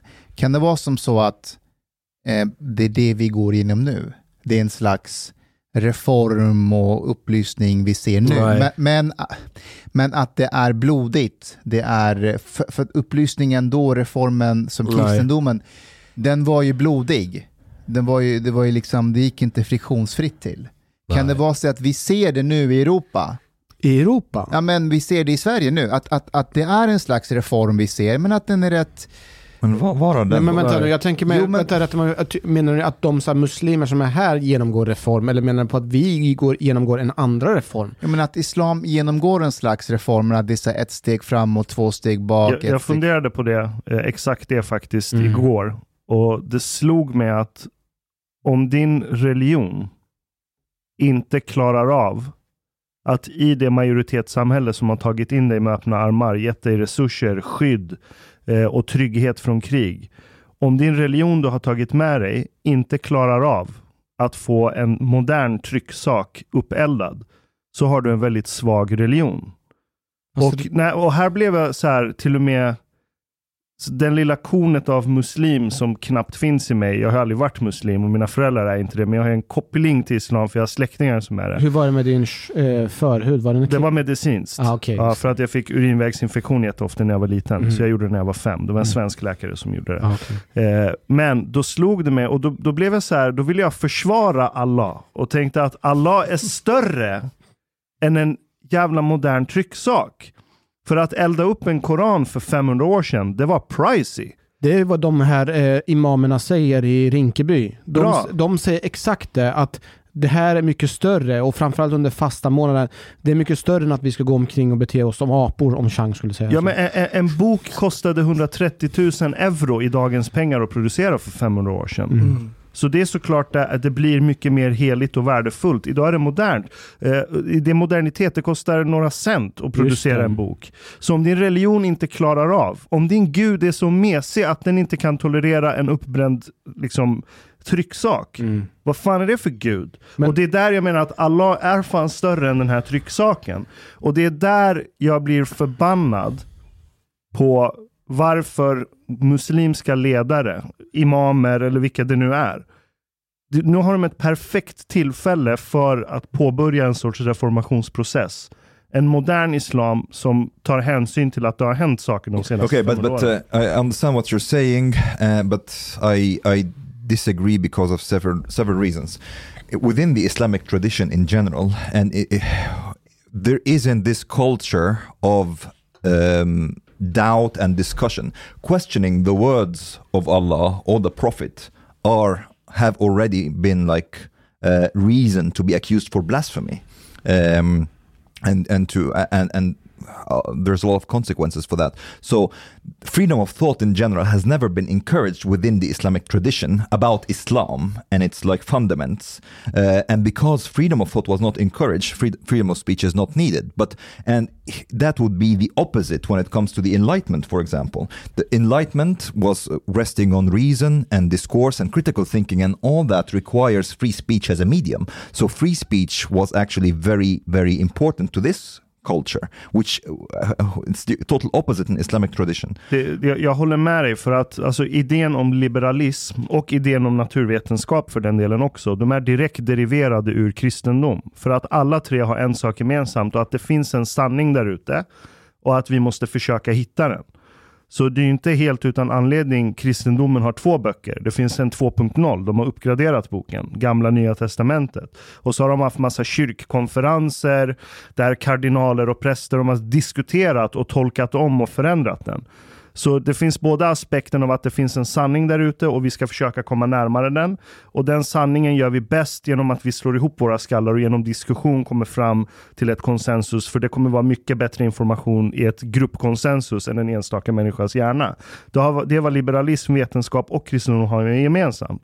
Så där blir jag ju tyvärr skeptisk till att islam någonsin kommer kunna reformeras. Because Islam like basically tells you like here God Allah has told you the truth. Here it is. like, what do you want? Uh, so this is one thing. But to to to reply to what you're saying about um, uh, what you're saying, Mustafa, I think Reformer och så. um, I, thi- I think again, if if you uh, remember our disagreement about the reformation of Islam, I don't really believe in reforming Islam, the religion itself. But I believe that Muslims actually can reform, but in a way that they are going more towards secularism, and this is actually what's happening to a lot of like the younger generations. Like they don't like they don't go into the internet and like they don't want to like live their life dedicated by religion. They don't want to go to the imam and tell them how should I live my life. Is it okay for me to like have a relationship or not? Like a, a gay mm, young guy, maybe in the Middle East, not the first thing that he thinks about is like, huh, I will go to my local imam to try to discuss with him homosexuality and Islam. They, he'd be like, well, you know, I want to live my life. You know, I don't have to like really think about the religion that much, and I think that should be encouraged. I don't think that we should be trying to uh, forcing Muslims and young Muslims to uh, adhere more to a more diluted version of Islam. I think we should just tell them, you know, religion, let it be, like let it be private or whatever. Like just secularism. We have, or or more of a pragmatic, even like. Um, approach these are the values of society and these are, are our laws don't like blend in religion and Det the whole finns thing ingen mellanting menar du eller? Eh, hur menar du? Nej, men Så du, jag, ju- Så som du resonerar, det är att du tror inte på det ena utan du tror bara på det andra. Det finns ingen mellanväg. Att man skulle kunna reformera.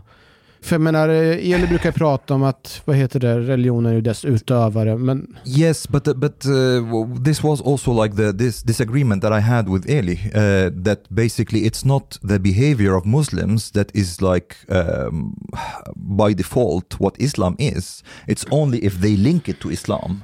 Uh, but for example, if if uh, there are Muslims who drink alcohol and, and and like maybe have non-marital sex, but they don't, they still think it's haram, but they don't care that much, you know. This is not Islam. Mm. Angående Mustafas fråga så jag säga att det är lite tvärtom. Mm. Jag tror att upp, det upplysta samhälle vi har håller på att rulla tillbaka till hur det var innan upplysningen. jag tror du har rätt. För fortsätter de här protesterna så kommer svaret bli att man förr eller senare kommer förbjuda koranbränning och så här. Det kommer bli den enklaste utvägen. Man, I Sverige, Sverige är inte Danmark. I Danmark så finns det en väl, där är de extrema att vi- måste liksom försvara principiella frågor. I Sverige har vi inga viktiga principer. Det är därför man aldrig vet vad sossarna tycker från en dag till en annan. För att de kan inte ha vilken position som helst.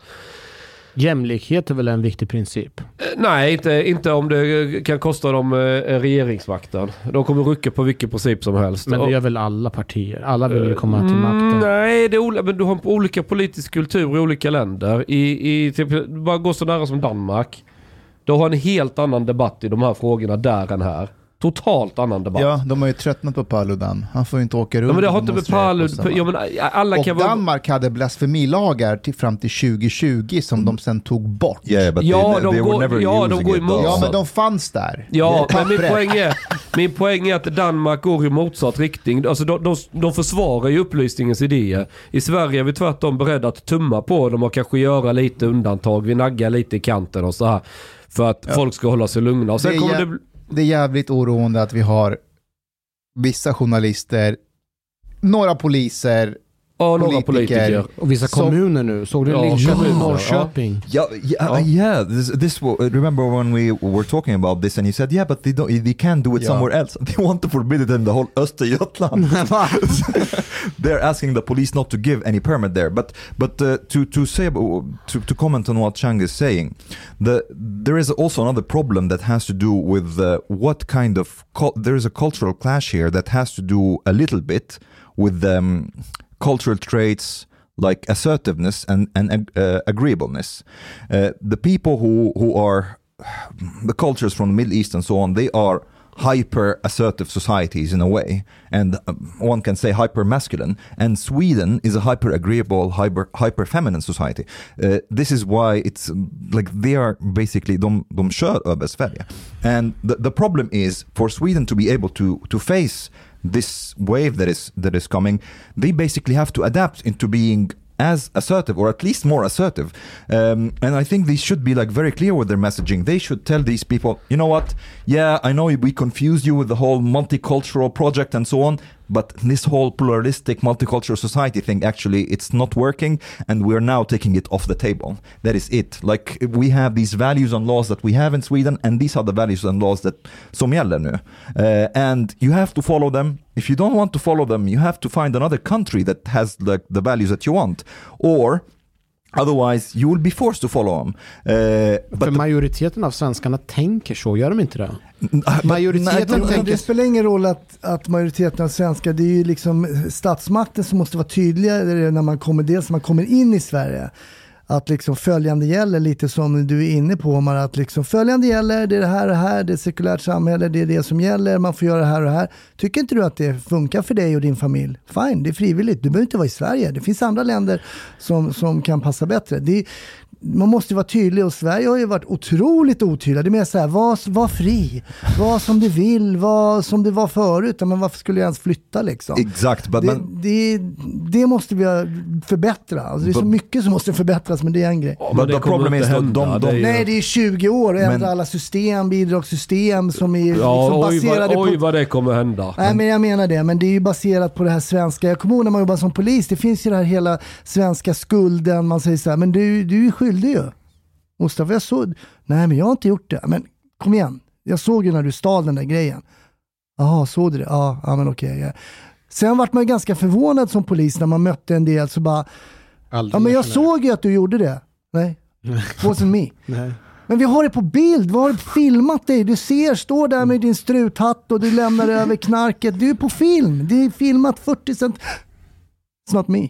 Men Det- bara, vad är det som händer? but, but the problem Jag kan inte is få in det i min hjärna hur man liksom, du ser du är Det är motbevisad. man, man är matad att man ska aldrig erkänna. Nej, men du, du, det, Det är finns ingenting dumt. att vinna. Inom kristendomen så finns det ju, alltså du kan ju få förlåtelse. Ja, ja, Men inom, inom islam, den här förlåtelsen finns ju inte på samma I, I sätt. want to like finish just uh, Oh, sorry, to yeah. finish that now. That's, it's fine. Uh, but the problem is there is also some kind of charade Ja, det är Because- charader. Be- because because these people know. Be- Because if you try to enforce these laws and values, you have to have the force and the capacity to enforce them, and you don't. And these people know it. So basically, if if um, if Sweden comes to the like to these people and say, "Well, you have to follow it," and so on, and they'll be like, "Well, no." What are you going to do about it? because you can't do anything about it, really. You have time after time showed them that you don't have the capacity to basically force what you're saying. Um, so until you're able to do that, we're fucked. Det finns en eh, studie från Lund eh, gjord av Ann- Ann-Sofie Knudsen som heter Those Who Stayed. Och hon studerar de människor som lämnade Sverige och flyttade till USA under 1800-talet och försökte hitta vad det finns för mönster. Och hon, där kan hon se ett, ett tydligt mönster i det att de individer i Sverige eh, som var mest individualistiska av sig, och då mätte hon genom att kolla hur pass konformistiska namn de hade. Så människor med väldigt udda namn, alltså människor som skiter i sociala normer och strukturer, de var kraftigt överrepresenterade på alla passagerarlistor som drog till USA. Så det kan finnas en tes om att Mm. alla människor som vågar tänka själva och gå utanför boxen, majoriteten av dem stack till USA på 1800-talet. Mm. Och kort efter det så kommer Socialdemokraterna till makten. Eh, Så jag tror inte det är en slump att de har haft makten i nästan 80 år i det här landet och att många fortfarande idag kulturellt i Sverige backar. Så fort det blir konflikt, så fort man måste tänka icke-konformistiskt, så fort man ska göra någonting som sticker ut, så blir vi skiträdda för det. Inte vi. Och nu, de har ju, vad såg jag, 35% nu, någon eh, mätning på sossarna nu. Det är helt sjukt. De ökar, de ökar. Ja, de ökar. Ja men det är sjukt, det är klart det är sjukt. Ja men vi har tömt genpoolen i Sverige på människor som har balls. Men de som kom hit då? Alla vi intellektuella från Iran. But but but there's one part Chang, of varför me. tittar du så här konstigt på mig? But one part of me is like maybe saying because actually the, the the support for government rises during times of crisis. So you had COVID and you had like the war like Mm, uh, ja, on. Ukraine and so on. So the support yeah, usually like people like um, try to support whoever's in charge. So maybe there's a part I want to believe so. Vi börjar bli lite så här pessimistisk. Kan Ja. jag byta till något mer optimistiskt? Alexandermorden. Du var Ja, ja vad på... Alexander, ja, det Med var Alexander, Alex, jag vet att han var med och grep Jackie Arklöv. Ja, kan, kan du, kan ni... Med inte. varsågod. Okej. Alistair. det var Sveriges första nazistneger va? Så kan man uttrycka det. Men han var i alla fall, jag tror han var sympatiserade med den eh, falangen. Nej men det var, ju, det var två rån, i, inte i Alexander utan i eh, Kisa. Kisa ja. De rånade både banken och posten samtidigt. Eh, hade gjort en van med automatvapen uppe på taket, sköt mot polischefen, kastade handgranater. Det var ett ganska stort pådrag. Shit. Granater. Sen, ja det var dramatiskt. Sen så stoppar en polisbil eh, flyktbilen i Alexander och då skjuter man ihjäl två poliser med deras egna tjänstevapen. Just jävlar. Och det vart ju en stor grej då. Eh, När var det igen? det var, det här är 99 eller 2000. 98 va? Ja just det, 98 98, tror jag. kanske. Hur ja, fick de 98 tag på tjänstevapnen? då? Hur gick det till? De besköt ju poliserna med automatvapen och de hade ju sina de där, det är ju ärtbössor. i- Så jag tror någon blev skadeskjuten och tog vapnet ur hölstret bara, eller ur handen på dem och nackskott liksom. Shit. Eh, när man ser de där eh, bilderna som teknikerna har gjort efteråt så är det kraftigt beskjutet. Bilarna är, bilen är kraftigt genomskjuten. Alltså. Men, eh, nej, men då var det ju rikslarm och allting och jag jobbade då på spaningsroten i Nacka. Och vi fick ju då, det var en kille som hette Axelsson som hade en lägenhet. Det var ju Tony Olsson, Jackie Arklöv och sen Axelsson då. Tony. När Axelsson hade en lägenhet i Tyresö någonstans. De kändes ganska kall, liksom, om man säger rent polisiärt. För vi, de visste ju att vi visste att han hade den lägenheten. Så vi satt ju där. Vi var ju så här span, du vet, Nacka-span, det var inte det hetaste span. Eh, Rikskrim och de var ju på de ställena där de trodde att det var hett. Liksom. Men sen en dag, vi sitter där och ehm, jag kommer ihåg, jag sa till min gruppchef som har jobbat på Nackaspanet, han hade ingen väst liksom, skyddsväst, vad ska man ha det? Förlåt, Nacka span. Vad spanar man på i Nacka? Ja, lokalt, det var liksom bus som var eh, lysta eller eh, all, allt möjligt. Det behövdes liksom lite civil personal. Mm. Så det var ganska sköna kollegor men för mig var det inget kul eh, faktiskt. Jag kom ju från Raven, det var som att springa rätt in i en vägg alltså. Alltså vi jobbade bam, bam, bam, bam, bam, så här unga poliser i en grupp så här och bara sprang och jag har tips där och där och där och, och sen så bara nacka span. Men i alla fall. Hur som helst. Nej men så ringer, han sätter på sig skyddsvästen i alla fall och jag sitter uppe vid ICA, de kommer bullar och grejer, de fattar att vi var poliser. Och då ringer han till mig, ni vet när, när någon ringer som du känner och du hör på rösten direkt, det är inte skämt nu. Alltså man kan skämta och mycket inom polisen, så, men han bara, han är här säger han bara, jag fattar direkt. Och då så eh, kom han upp där och jag skulle över en bro och då blir man så här, ska jag gå över bron? Om han kommer emot mig på bron, kommer han se i mina ögon att jag är polis? Är han så vass liksom? Kommer han skjuta mig först? Ska jag dra vapnet? Ska jag, alltså du vet, man har så många tankar för det fanns tid. Men jag går över den där bron i alla fall och när jag är en 20-30 meter ifrån, då skjuter ju min kollega Jackie Arklöv i ryggen. De har kommenderat ner honom och han var ju, som de har berättat då, så här, jag är den ni söker. Han går ner på marken och sen så är det lite taskig vapenhantering där. Så att Från det, kollegorna? Ja, många, det var ju mycket snack om att det var en ren hämndaktion, men den killen som sköt honom, det var inte det. Det var vådaskott. Det var ett rent vådaskott. Han hade en, en hand, ett handfängsel på sig på ena armen, men jag kommer fram, jag är den som är fram och snackar med Jackie liksom. Och jag kommer fram när jag sa hämta handdukar. Det är ju förvånansvärt hur lite det blöder. Om man tänker man ser filmer och så här, det är Mm. splash över hela väggen liksom. Men jag höll både fram och bak för han var genomskjuten liksom och det, du vet, det blir en fläck bara Mm. På handduken. Och han var så här, jag dör, jag dör, ta av mig skorna. Ta tänkte, med skorna. ta av mig skorna. Tänkte så här, absolut, du dör säkert. Eller det är möjligt att du dör, jag vet inte. Men du kan ju ta av dina skor. Så jag tog av han dojorna. Och så, äh, jag var faktiskt superschysst mot honom. Så här, det kommer ordna sig. Varför ville han att lugnt." skorna skulle ha? Ingen aning. Det är, säkert, det är någon nazistisk grej. Ja. ja, precis. Um, nej, men sen kom det en ambulans som jag kände känns som en evighet, gick säkert inte så långt. Och jag kommer ihåg att det var en snygg eh, ambulanssjuksköterska. Jag kommer inte ihåg, jag undrar hur hon såg ut idag, men typ så, snygg liksom. Sen åkte jag med ambulansen in. Han hade så här puls, du vet 70-120, han hade perfekt blodtryck. Ja, då var det lugnt ju. Ja, så det hände ingenting. Så. Det var ju, mm, sen kom jag tillbaka till Tyresö, då var det så här, nationella insatsstyrkan, helikoptrar, eh, bara, han är i källaren, den andra killen i källaren, de var två, de var, du vet, Det var det ingen var där. kaos, det var ingen annan, det var bara han där.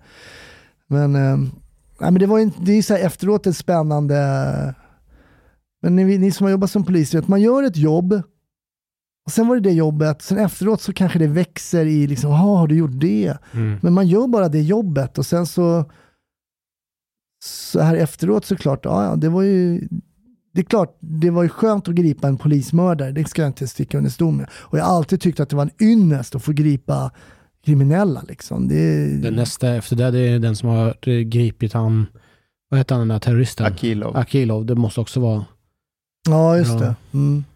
Men visst var det så att hela Sverige var i chock? Ja, det de var, morden? ja, det var väldigt så. Otroligt mycket till polisstationen och skicka in liksom. Och, Men det pratades i veckor på löpsedlarna om Mm. Alexander. Så verkligen. nu när det sköts ihjäl en polis i Göteborg så var det över efter två dagar. Ja, det, det, Vi har vant oss med att det mördas poliser. Framförallt har vi ju vant oss vid att det skjuts för att man skjuter ihjäl folk och man Mm. bara, ja, bläddrar vidare liksom. Det är ju sjukt egentligen. Ja, eh, på vägen hit så jag skulle egentligen tagit jänkebilen idag.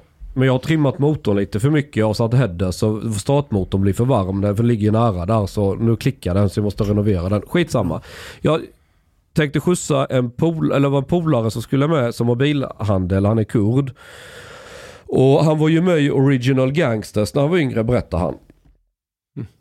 Och är väldigt så här, han sa att det håller på att spåra nu. För då skulle jag skjutsa honom till Bro för han skulle hämta en bil där bara. Sk- Skitschysst kille och sådär. Eh, då- Ja det var ju tio år sedan han lämnade där. Han satt på kåken och sen kom på andra tankar. Så nu har han ju skött sig i tio år och som helylle. Men han sa att ungdomar idag, de kan sitta så här. De är 15, 16 bast eller 17 eller vad de är. Och få panik. Att fan jag måste klippa någon, jag är ju oskuld. Och så betyder det att de är oskuld, de har aldrig skjutit ihjäl någon. Så nu måste de göra det bara för att ha det på sitt CV. Helt Att det är så de pratar idag. Det är inte det att, att det, det finns någon fiende som då har någon slags rationella skäl att skjuta ihjäl något. Utan du måste bara ha gjort det för att det är en grej man ska ha gjort. för om, om du gör det så har du stegat upp i karriären. Du, det är där man, de det är säger, spårat helt, det är spårat. de kallar det för att bli en hundragubbe. Hundra gubbe. mm, just det. Varför heter det 100 gubbe? Är det en fullvärdig medlem? 100% tror jag. Mm. Och vad är det man säger? Ett klippen, Ja, just fyra, det. Just blir en det. hundring. Ja, just det. Något sånt där. Klippen fyra. Ja, du får sitta fyra år i ungdomsvården och Ja. så här för att bli en hundragubbe. Så det, ja. är, så det är uträknat att man sätter sig fyra år och sen så är man fullvärdig medlem. Och man vill ju göra, alltså det är många, så bland vanliga svenskar, de vill ju göra, många vill göra karriär, man vill ju gå i skolan, bli någon toppadvokat. Det är samma fenomen här. Man vill verkligen göra karriär. Det är bara att karriären är inom det kriminella. Jag kommer ihåg att vi lyssnade på en Clubhouse-samtal med han Leo Kinesen och då var det ju hundratals unga killar som frågade tips och råd hur man kunde liksom hålla ut och stå ut och kunna fortsätta göra karriär ute på gatan. Alltså det, alltså det är så svårt att föreställa sig. Det är verkligen så starka drivkrafter. Och då måste man nästan ställa sig frågan, hur kommer det sig att det finns sådana drivkrafter och inte krafter för att bli advokat. Men, men vad är det de annat. ser framför sig? Okej, de... Karriär. Ja men karriär, Men vadå de är okej? naiva, de är unga och naiva. De fattar inte vad det innebär i en förlängning. Jag hade med Janne, en kille, han som sköt Joksovic, hade jag med i min podd. Vem är Joksovic? Joksovic var ju en eh, maffiaboss här i Stockholm. Som Och vem är alltså- Janne? Janne är han mördaren som sköt honom på Solvalla. Mhm, Just det, Ah, där. Solvallamordet. Ja, man hört talas Solvallamordet om, ja. ja. Um, varför berättar jag det här nu då? Jo, därför Unga, pratar med- dumma och inte... Jo just det, precis ja. Han var ju bara så här 21 och skulle ju knäppa Joxo då som var ju...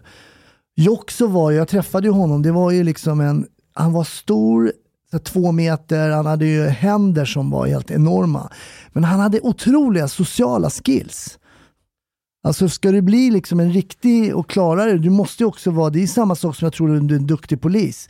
Alltså har du bra munläder, du kan snacka med folk, oerhört viktigt. Sen om du är stor och stark, det är ganska irrelevant om du ska vara riktigt duktig. Men jag mötte den här Joksovic en gång på Spybar och jag var civil. Och för att de hade, någon hade skjutit där utanför någonting, vi hälsade, han var väldigt trevlig så här, men man hade ju koll på honom. Sen mötte jag honom en gång, han hade mött mig en gång, jag mötte honom kanske två månader senare, tre månader senare, han bara, ah, kommissarien, han visste att jag inte var kommissarie. Men så här, kommissarien och bara, hur är det, allt lugnt? Du vet, så här, otroliga sociala skills liksom. Så han, var ju politiker, skulle ha någon karriär också sen. Men sen blev han ju poppad. Nej men han berättade ju just det där då att eh, Nej men han var ung och, och fattade inte bättre helt enkelt. Han har skrivit en ny bok nu som heter Innanför murarna, eller Bakom murarna. Han, Sen dödade han ju en av sina bästa vänner också. I, Janne? Otur. ja, Janne dödade ju en, eh, en av sina bästa vänner. När man för, för, förklarar, han bara, "Nej, men det måste man, den som är nära en kan ju svika en mycket mer. Mm, det är sant. Alltså det sårar en ju mycket mer om man står nära. Och Det är blir fucking poetiskt. Ja, då blir straffet också mycket hårdare. Jag tror de ströp ihjäl den här stackaren. Skulle vi inte prata om lite positiva grejer? Ja, vi byter. Eh, Hasse, du är ju komiker. Ja, det kan man, det kan man inte tro. Det kan man inte tro. fan En och en halv blev timme senare. Men vad gjorde du för 15 år sedan?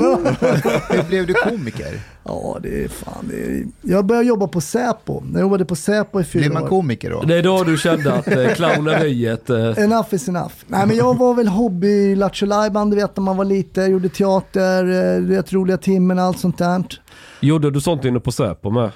Lite grann, men alltså man var ju the funny dude liksom. Alltid gjorde lite pranks på folk och sånt där. Hur är det att jobba? För det- satt du i den där tråkiga socialistbunken vid Solna där? Nej, jag var på, jag var på, på spaningsroten på Säpo. Jaha, vad spanar du efter? Ja, det är olika, alltså det finns ju olika rotlar på Säpo, så man tar ju jobb från alla dem. Du har ju terror, eh, du har ju... Eh, Rejvare? nej, det var inte, det är bara brott mot rikets säkerhet, så ingen knark och sådär, utan det är bara brott mot Kontraspionage. kontraspionaget, brott mot författningsskydd. Men, alltså jaha, har du varit mot på författ- kontraspionage? Ja, vi fick ju jobb från dem också såklart. Satt ni utanför ryska ambassaden då och kollade vem som gick in och ut där? Nej, det är teoretiskt är det möjligt att man gjorde det, att man var där i närheten. how, how many times did you see Shang going in and out? Ja, ja, ja, jag, kan inte, jag kan inte räkna antalet gånger alltså. Det är helt otroligt. Nej men det tråkade ut mig fruktansvärt på Säpo. Det, för mig var det, det dödade min pol- polisiära karriär. För att det var spännande, det var otroligt bra utbildning. Men man märkte också, vad, ni har pratat islam, vilket jag inte kan speciellt mycket då va. Men vi hade ju utbildning kring så här, hur ser man att någon är liksom riktigt troende. Det var ju så här skägget, den här eh, Ja. klänningen. Eh, får man väl kanske inte säga. Men ehm, det var ju helt inaktuellt efter 9-11 liksom. Alla började klä sig och raka sig och eh, se ut som helt vanliga eh, svennebananer liksom. Men det var en väldigt rolig utbildning. Men vi satt ju i en bil, jag satt i en bil och spanade. Jag är för social för det. Så jag, då såg jag en kurs på Dramatiska institutet, Är du rolig? kurs i stand-up comedy. Sen dess är jag borta från polisen. Jävlar. Ha. Och, kun- har du kunnat försörja dig på det? Jag har försörjt mig som komiker sedan 06. Mäktigt. Vem är Nice. dina inspirationer inom comedy? Eh, jag har väl både svenska och utländska sådär. Sen ska jag säga, jag tittar väldigt lite, förutom att man tittar väldigt mycket på komik när man jobbar. Man är, ju, och är man på Norra Brunn eller på Raw Comedy så är man ju där, kollar alla och så vidare. Och så vidare. Men utländsk skulle jag säga en av mina favoriter är Louis CK, tycker Uff. jag. är- Han, han är rolig. Vi ska se honom i juni. Han kommer till Ja, jag Sverige. har också köpt biljetter. Har du? Ja, då ses vi där. Vet, vet- vet du någon som jag känner som jag inte tycker är lika rolig, som jag giggat med i Stockholm, är Amy Schumer. Really? Eh, ja, men som jag inte visste då att Vem hon är Amy. Schumer? Parks and Recs. Ja. Men hon har ju en man som bor i Sverige, nej en brorsa som bor i Sverige Aha, va? har hon? Ja. Ja. Nej, inte. Jo. Men då Parks körde and Recreation. nej. Amy Schumer, Nej, Amy Schumer är inte. Parks and Recs. Nej, Förlåt, jag sa Ja. fel. Amy Schumer, jag, Nour El Refai och Schyffert körde en kväll liksom. But, but speaking about ja. uh, about uh, in in June, Louis CK. Mm. There's also something else that's happening in June, right? Ja, vad är det då? Sista måltiden live. Just det. Yeah. There are still tickets. Vi har By the några jag kollade, jag, jag kollade men jag tror inte jag kunde gå på det för jag kikade, jag tänkte det kan jag gå på. 18th of June. Ja, men back to Louis CK då som är grym. Jag tycker han har en förmåga som komiker att vara både hård och mjuk samtidigt. Han har en, han har så, Ja, briljant. Ja men det är någonting som är väldigt få liksom lyckas med tycker jag. Att vara, köra så här, oh my five year old fucking hate him liksom. Nej men du vet att du älskar honom. Och sen han går och släpar sitt barn genom en så här, vet, crowd med folk, det bara studsar huvudet fram och tillbaka. ja, men han har en förmåga där som jag tycker. Sen tycker jag en som håller i Sverige otroligt bra hög klass som, jag vet att den är Fredrik här eh, och lyssnade på honom också, han är ju rolig. Han har ju kommit nu på slutet, han har ju jobbat 20 år som komiker liksom. Asså. Han har hållit på så länge. han började innan mig. Jaha, det kan man inte tro. Jag trodde han var helt nybörjare. Nej, Nej, jag har sett gamla klipp. Idag är han gråhårig, det var han inte då. Mhm. Ja. Nej men eh, det är kanske fegt att säga det, men jag tycker Johan Glans är liksom... Ja, eh, det är klart. är, Han kör det här påsktemat och så. Ja men han har många fantastiskt roliga grejer liksom. Han har funny bone. Ja, verkligen. Han vet hur man får saker och ting att bli roliga. Så det, Ja. Men det är väl liksom utländskt och svenskt. Då. Känner du till Thanos Fotas? Ja, ja, jag giggade med Ja, honom. gjorde du? ja. Jag tror han är Sveriges framtida komikergeni. Han är väldigt, väldigt bra och framförallt så är han ju väldigt omtyckt liksom bland ortenfolket. Liksom. Han talar ortens språk lite grann. Och så här, jag, jag var och giggade med honom nu på, mm, på Raw, där han liksom knyter till sig publiken på det här, du vet, det sitter fem killar, du vet, så här, Mellanöstern, han tar dem direkt liksom. Så bara, ni måste sluta hänga så mycket med varandra, ni måste hänga med med tjejer, liksom, sluta. Och så gör han så här, du vet, de kramar, bror, bror, bror, liksom. De bara, ja, men så han, han är väldigt bra på att stejka det, det Men där, han är ju ingen liksom. riktig Babbe, han är ju grek. Nej, det är sant. Det är som... Men han, har, han har levt i båda världarna och det var en grej han sa som var jävligt intressant. Han bara, det som skiljer min familj från alla andra där han växte upp, det var att han hade inte satellit. Mm. Så han var tvungen att kolla på svensk tv. Så han har ju stenkoll på så här svensk gammal kultur och massa Ah. sådana här grejer. Mm.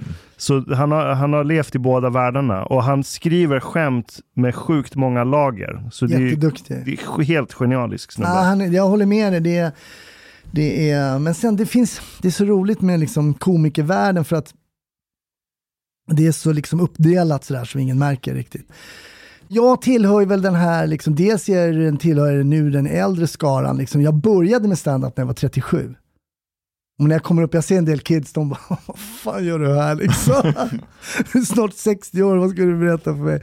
Men det roligaste är ju ändå, jag kommer in på det där uppdelningen, men det är ju när man får med de här även unga det satt två tjejer en gång, var 18 bast, de satt vid så och de garvade som satan. Och så gick jag fram till dem och sa, vet ni, ni gjorde min kväll.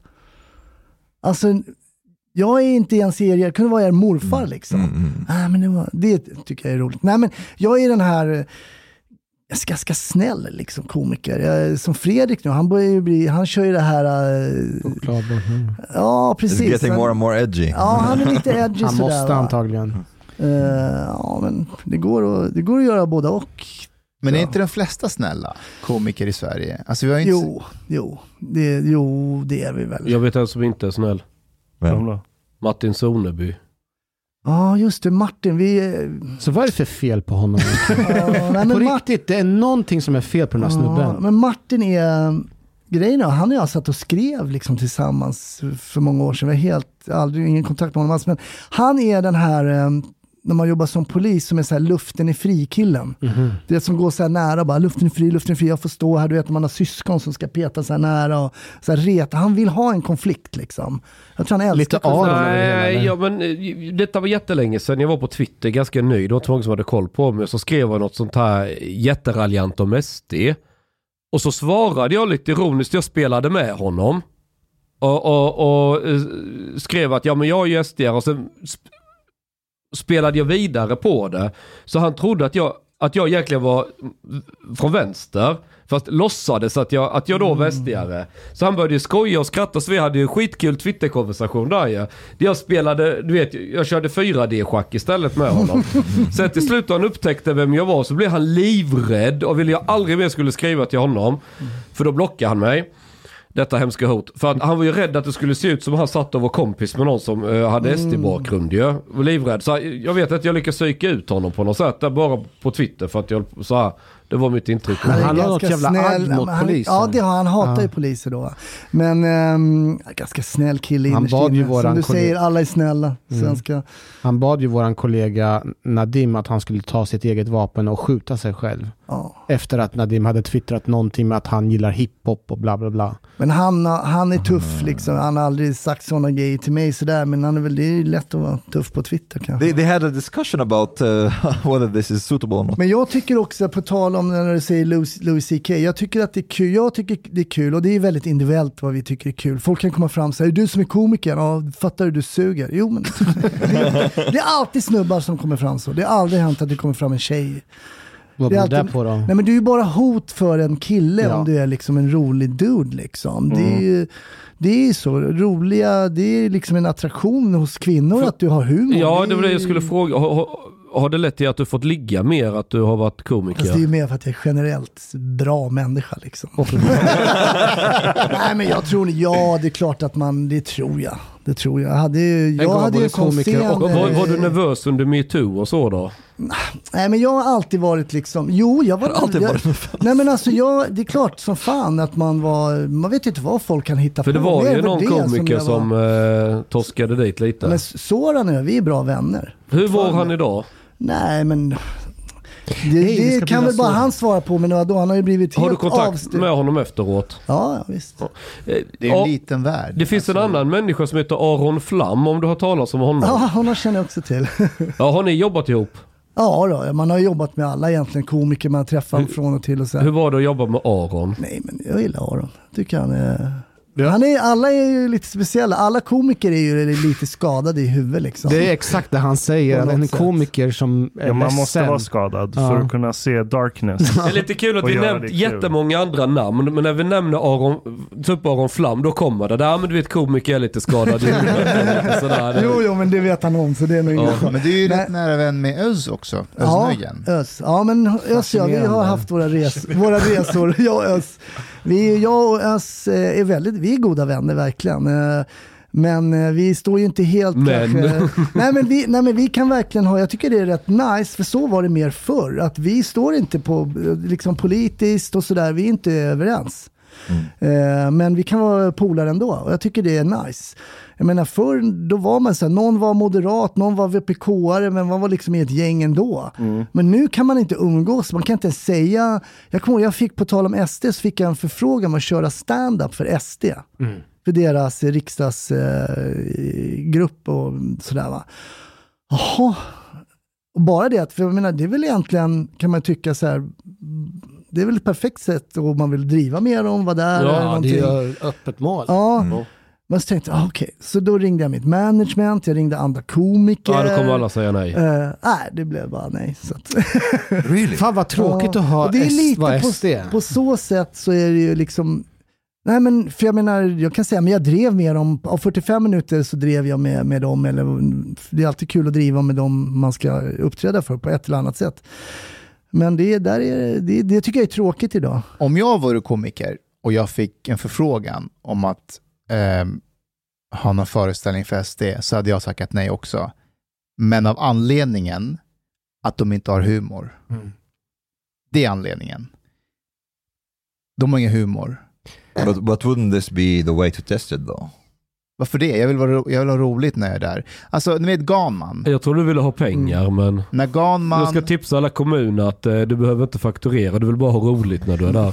om, om man följer Jens Ganman på Facebook med hans paj-diagrammer och så här, Mm. oftast så slår han ju mot vänstern. Det är liksom, ja. Är inte Men- han vänster själv eller? Han är Jo, men- socialdemokrat. Han är gråsosse. Han är, ja, han är lika mycket vänster Som som... Göran Greider.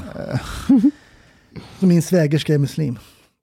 Typ lite så. Lite så. Jag, jag, jag, tror, jag vet inte om det där kommer funka i längden att säga, men jag är egentligen vänster. Nej, jag fattar. Ja. Eh, men eh, ibland så driver han med högern och ibland, eh, någon gång händer det att han gör det med SD. Och det är bara att kolla kommentarsfälten i Ah, hans. okej, okej, ja. Och då blir det liksom, åh, vad vad är det här? Du, Du var ju våran kille. Exakt så. But, but I mean, like, I don't know. I, I don't really agree because th- there is always the tendency to judge things by negative comments rather by how many likes, for example, does he get? Like maybe he gets like a thousand Färre. likes. Han får färre när han driver med SD.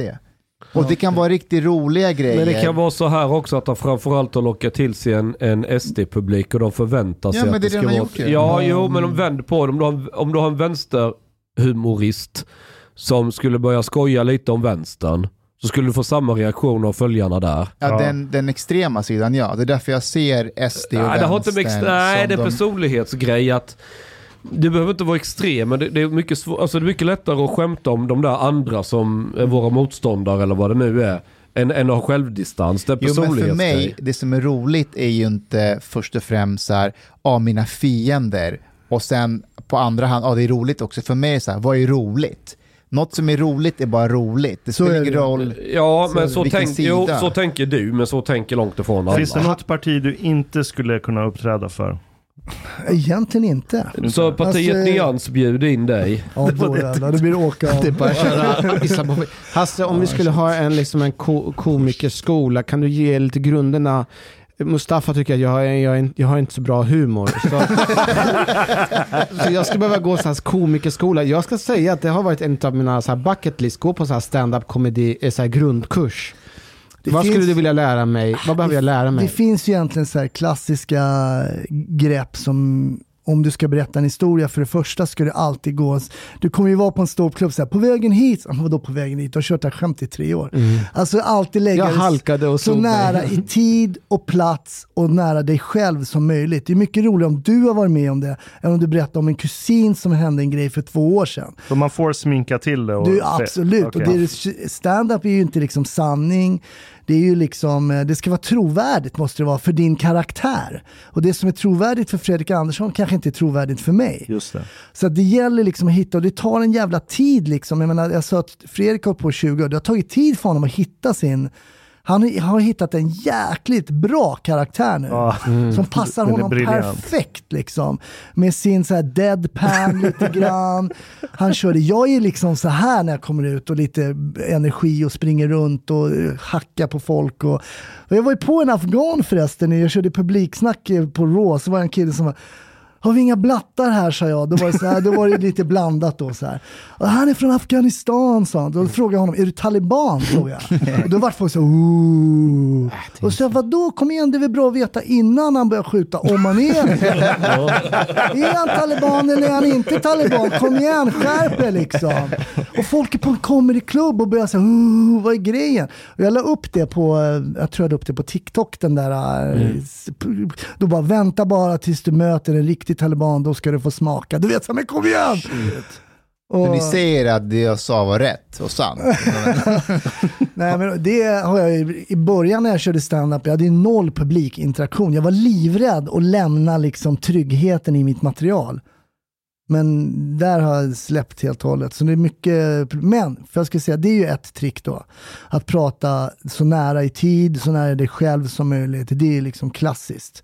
Där får man mycket mer än att det hände något för flera år Du sedan. kan, du kan ju berätta vad du fick i present på födelsedagsfesten och där har du ju lite material. Ja, Ja, men faktiskt. det känner jag till om eh, vildsvinet. But, but di- didn't they recently? Um, I can't remember exactly what it was. There was they were trying to establish some rules of conduct Ja. uh, for for comedians. Du Har du på skrivit under Ashkan. på den? Skriver du under på den? Nej, jag har inte skrivit. det- och- Tror inte Det du på jämställdhet och alla människors lika rätt och Det värde? hade väl inte med det att göra? Ja, men grejen är att det där, jag tycker tyvärr inte, jag fick ett mail om så här, inte skriva under någonting, men eh, typ ska vi vara snälla? Jag bara, ja, jag tycker vi ska vara snälla mot varandra och uppföra oss till liksom common sense liksom. Men det, jag jag kanske inte ens läste igenom det helt kan jag säga.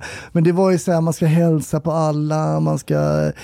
Wait, wait, did you get an email asking you, ska vi vara snälla? Like, Men det, det var "Should we ingenting though?" om materialet skulle, sk- alltså det handlade ju inte om det, det var ju så här bakom... Eh, Ja, arbetsmiljögrej. arbetsmiljö. Men det låter så jävla nordkoreanskt. Att Ja, så här, när du nej, kommer in här måste du hälsa. Jag tycker inte, tyvärr inte det har tillfört något till, till vår bransch, någonting positivt. eh, Det där. Men på tal om branschen, Mm. alltså hur mår svensk komedi idag? Eh, med tanke på allt, så här, har, man, har man ont om material med tanke på allt som händer i samhället? Med, Det, det har inte drabbat mig så mycket ska jag säga. Jag gräver där jag står. Det handlar om min fru och min dotter och du vet sådana grejer liksom. Och eh, partner. Nu senast har jag så material om att min fru duschar för varmt liksom. Det är inte så här politiskt spännande. Men, eh, nej, men jag tycker att svensk standup får oförtjänt mycket skit. För det är alltid så här, fan det var ju värdelöst, har du sett Louis CK? Ja men vänta nu. Lugna ner er. Vi i Sverige, Louis CK är liksom en världs top of the top of the top liksom. Men jag tycker att vi ligger bra i Sverige. Du kan gå på en, på en kväll på Norra Brunn där du har random fyra komiker, en MC, tre komiker. Det är kul, någon kommer du tycka är roligare än den andra men jag tycker det håller ganska bra nivå. Mustafa, tycker du att vi har bra nivå? eh, ja, alltså vi... Det, så Nej, här, men det är bara... jag, jag lyssnar ju mest på, alltså jag tittar mest på utomlands. Ja. Det, det gör jag. Sen har jag en viss kanske sorts humor. Men om jag är på, vi var ju på Rock, eh, eh, Norra Brunn. Norra Brunn. Norra Det var jätteroligt. Var det, var, på Fredrik eller? det var Fredrik och så var han från... Marcus Berggren. Han var också. Geni. rolig. Geni. Fan, det var bara jag som inte tyckte att han var rolig. Och sen har vi en annan eh, coming man, Henrik Nyblom. Som Mhm. ju, han hade ju en show med Marcus.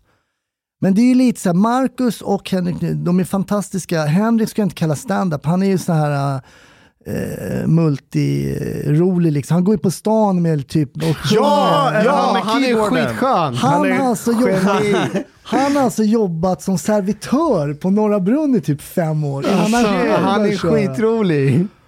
Och jag kommer ihåg så här, bara, alltså jag kan skriva, vad vill du att jag ska skriva material till dig om? Men skriv om vad som helst. Kom man med så här fem A4 om någonting liksom. Jag bara okej. Det är lite Andy Kaufman-stuk Ja, på ja honom. absolut, Alltså. absolut. Där bizarr absurdism. Och, eh, Han hittar på så roliga historier på, på en gång. Liksom. nej, men jag är ju mer klassisk, du kan ju skicka mig vad du vill egentligen. Det har ju varit min styrka och min svaghet. Jag hade ju något år så var jag ju, körde jag stand-up för niondeklassare som gick ut nian och för statsministern och hela liksom, eh, regeringskansliet. Och det, var Det är ju när- samma nivå ju. Ja men ungefär.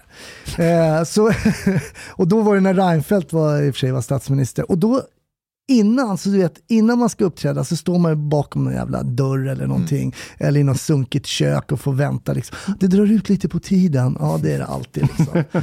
Okej, och så ska man gå in där. Och gick ju Reinfeldt in. Han drog ju ner hur mycket skratt som helst. Internskämt. Och det är ju komikers värsta fiende. Internskämt. Internskämt. Du, can- you can't beat a bra internskämt liksom.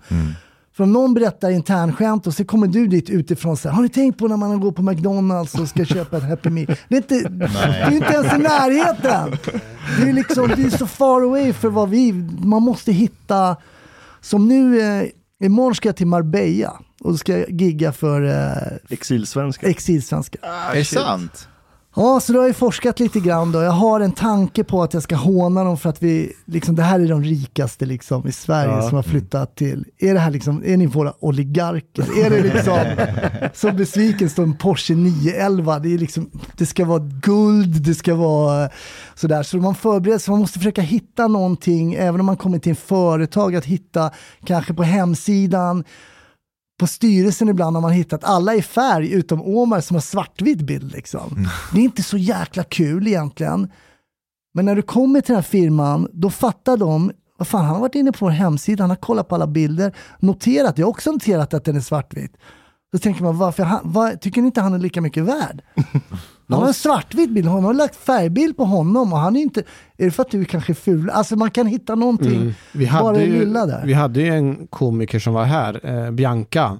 Ja, Och hon, hade ju roastar lys- er. hon lyssnade ju på alla våra, många avsnitt, men jag tyckte inte riktigt att hon lyckades Roasta Nej, oss. Nej, the roast was Nej, det var dåligt. But uh. Hasse, you are a proof of the patriarchy.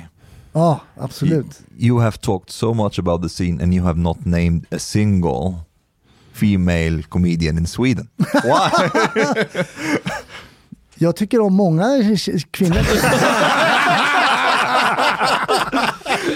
Alltså jag har inte stakat mig på hela dagen så kommer du.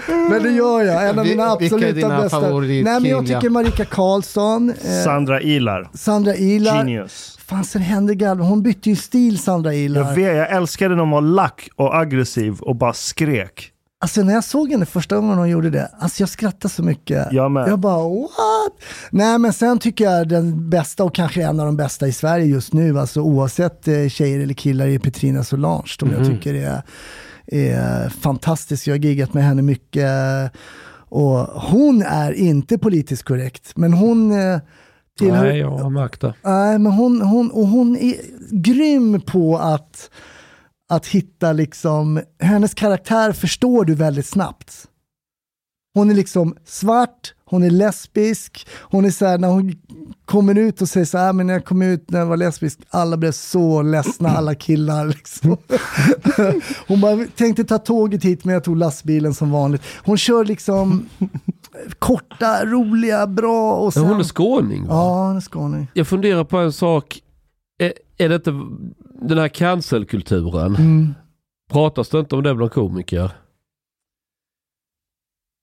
Nej, inte så mycket. Det som, den som verkligen har blivit cancel är ju Soran då framförallt. Som bara, som inte ens...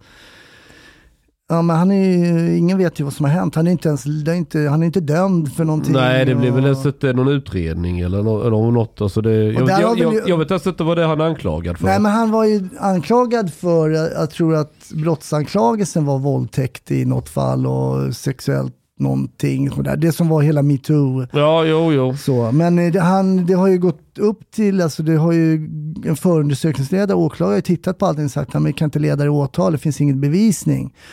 Så att, eh, men han är ju dömd, inte så att säga, I folkdomstolen. eh, folkdomstolen är han ju dömd. Ja, det fattar inte jag för jag har inte hört någon berättelse av exakt vad han skulle ha gjort. Vad som skulle konstituera en våldtäkt i det här fallet. Alltså jag, jag fattar verkligen ingenting när det kommer till Soran. Nej, nej. Utan det var några Han, har varit taskig. han har varit taskig. Ja, nej, men det, är- jag tycker det är väldigt svårt. Jag, jag får ju fortfarande frågor om någon har sett mig, men så vadå, då, hä- hänger du med Soran? Du får den frågan. Ja, och jag menar jag har ju liksom, han var min vän innan det här hände. Jag vet inte hur andra människor är om man säger så här, men jag är misstänkt för brott. Ja, hej då, då är du inte min vän längre. But uh, to, Det är klart, han, han är fortfarande V- min vad är vän. det för But- konstig kultur i det här landet? Jag vet inte. but to be honest, like uh, when I, when I watched the documentary, Mm. he se- I don't know, but he seemed a bit guilty to me because we talked about this a couple of times. It's a bit strange if somebody would like accuse you of rape and you're like would be like, oh, I don't know, I have my my reality and they have theirs. This is not the first thing that you would say. Det really kan ju också vara att han försöker navigera sig tillbaka Ja, till någon det, det där är bara total, ja, jättedålig mediehantering. This is like Du, du, awful. du, du, kan inte, du kan inte dra en enda slutsats av den där dokumentären och vad som hänt It, it felt like like Nej this to men me visst, jag anyways, tycker också, jag har också åsikter om den där dokumentären, att man kanske liksom så här- själv skulle ha varit tydlig och säga så här, en sak som är säker, jag har inte Exakt. gjort, jag har inte våldtagit någon, jag är inte det. Ja. Det, det kanske, men Men, så, men det är inte svenskt riktigt och, och, och för att då, då är du lite konfliktsökande. Alltså, Well, I think a lot of people have misunderstood what works when it comes to that because, well, obviously it has not worked for Soran. Men Nej, Soran nej, för men- mig, är en, han är väldigt intelligent. Jag menar, vi, var, vi har varit ute och festat och många gånger när det var så här, man var singel, jag kunde fråga honom liksom. Vad tror du om den här? Alltså, vad tror du om den här? Vad ska man göra? Du vet, så han är klok, han är eftertänksam, han är... Eh, nu vet inte jag precis om det är han och de här personerna som vet vad som har hänt, men han är inte dömd. Och, kan man skämta om våldtäkt?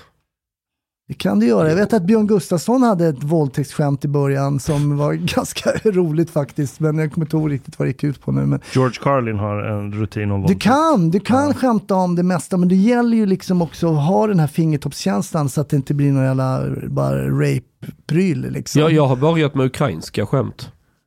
Få När höra. du kör stand-up. Ja, nej, men alltså, ja, skämt, jo men så här till exempel.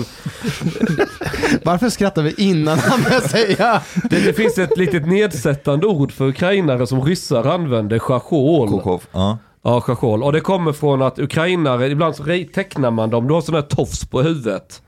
Ja, det är en sån här gammal grej med ukrainare. It's the Cossacks haircut. Eh, Ja precis, Ja. kosackernas eh, så här. De har som en hjälm och så sticker det upp en liten tofs med hår. Och eh, så chachol säger man om dem och det, det kan vara lite nedsättande om de ryssar säger det. Och, och nu bor de ute i Skokloster heter det, mina ukrainare, mina båtflyktingar. Så då har vi döpt om, då har vi döpt om det till Schachloster. Ja det fattar de ju direkt då. Jag tycker de är jätteroligt och så här så. Lite sådana där grejer håller vi på med. Mm. Garvar de? Ja det gör de. De tycker, ja men kom igen då vet jag att du inte... Ja, fan. jag vet. Ja, ja. Det är kul. För Ja det är jättekul för det är lite självdistans och det är lite hej och hå och nu bor vi här och det... Och, och, No, Shang, this is like power hierarchy. Do you think we have the option not to laugh? Omar går Men det är det intersektionell.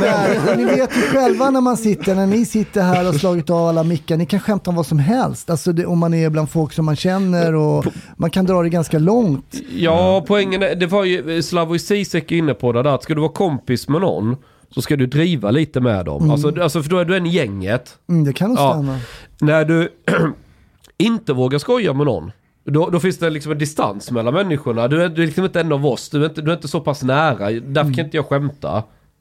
Och då, då, då, då det blir en social isolation på något jag sätt. tror det är precis det som jag nämnde lite grann när man, jag ska inte dra parallellen till företagsgig eller stand-up, men så när man, man måste koppla lite grann. Eh, och jag har känt det kanske mer när jag är på Raw som är ganska ungdomlig publik, kommer ut 55, jag driver om det, jag driver om liksom folk som är där, försöker hitta från, från olika orter liksom i, i landet. Jag har alltid drivit med mina eh, flickvänner och mina ex. Och Sen, ibland får jag skriva om skämt när det var mitt ex var ju halv Iran, halv Filippin. Jävlar. Ja, precis. Vilken mix. Ja, Hur- därför, hur det är därför hon är ett ex. hur, hur är en halv iranier, halv filippin? Jag tror- vad är det jag för tror hon traits var- man får då? Jag tror hon var mest eh, iranska. Huh. Ha- half Iransk, half Philippine. Like you know, the, the Filipinos they are they are quite quite often maids in in like in the uh, in the Persian Gulf and all this Ja, area. ja. Is it Ja, like was it like a Filipino maid that uh, an Iranian guy? You know, Säkert. Hon var ingen maid kan jag säga i alla fall när vi var ihop. Men, her, eh, her mother. nej, men då fick man ju hela den här taruff-grejen eh, med liksom, där, är ju, där kunde jag ju skämta om. Och, Vad är taruf? Tar off. Tar Tar off, off det är att du ska tacka nej när någon bjuder dig på är- någonting. Det är som på fredag, jag bjöd dig till eh, middag hemma hos mig och du ska tacka nej. Och där, har jag, där hade jag ju massa exempel och att jag blandade in liksom att Tarof brand, det, det drabbade vårt sexliv när hon sa nej. Snackar vi Tarof eller vad är det här liksom? Jag så vet vad det betyder när en iranier säger Det är nej. ju våldtäktsskämt. Ja, och sen så sa jag, då hade, och då det höll jag på att få stryk av en tant, för då sa jag så här, ja men då kanske hennes eh, persiska sida säger nej, Tarof, och säger nej. Eller är det hennes filippinska sida som säger nej, så länge jag inte tar fram plånboken. Och då var det så här, åh, hela publiken liksom bara skrek så här, så men vänta, vänta, vänta, ta det lugnt. Jag pratade med min flickvän och frågade om jag får dra det här skämtet. Och hon sa direkt, yes, 500. Och du vet, jag fick, då kom det fram en dam till mig efteråt. Eh, ja, då var jag nere i Skåne någonstans där, Kristianstad, där Snapphanebygden. Eller därifrån? Ja. Hon bara, du ska inte skämta om de här thailändska kvinnorna, de är utsatta. Så, men De vänta, för inte det första, du har inte lyssnat. Det är min flickvän, vi bor tillsammans, hon är från Filippinerna. Hon tycker också att det är kul, it's a joke liksom. Ja. Nej men då, du vet inte vad de utsätts för. Men så, And and du går like, på comedy och du blir arg för att någon drar ett skämt. Det är liksom helt Hon bara, du ska vara en komiker Hasse. And you're like, jag skulle aldrig skämta om thailändska kvinnor. Där går vi grönt. Filippinska, ja. Hej podej, min vän. Lisna po mejnu. Du emiket fin menisza. Du harbeta lat biliet po klubzista moltit. En miket fin radioprogram i sferie. Tak ware dejso ardiet mojlikt for grabarna at tropa kafe late ute potoriet. Betalar kningar. Shopa blut pudding til familien. Oka tunnelbana. Eller drika en kal norland z guld poute serviering. Ibland. Dit bidrak jor grabarna miket glada. Dit stot jorzista moltit mojlik, helt enkelt. Tak, minwen.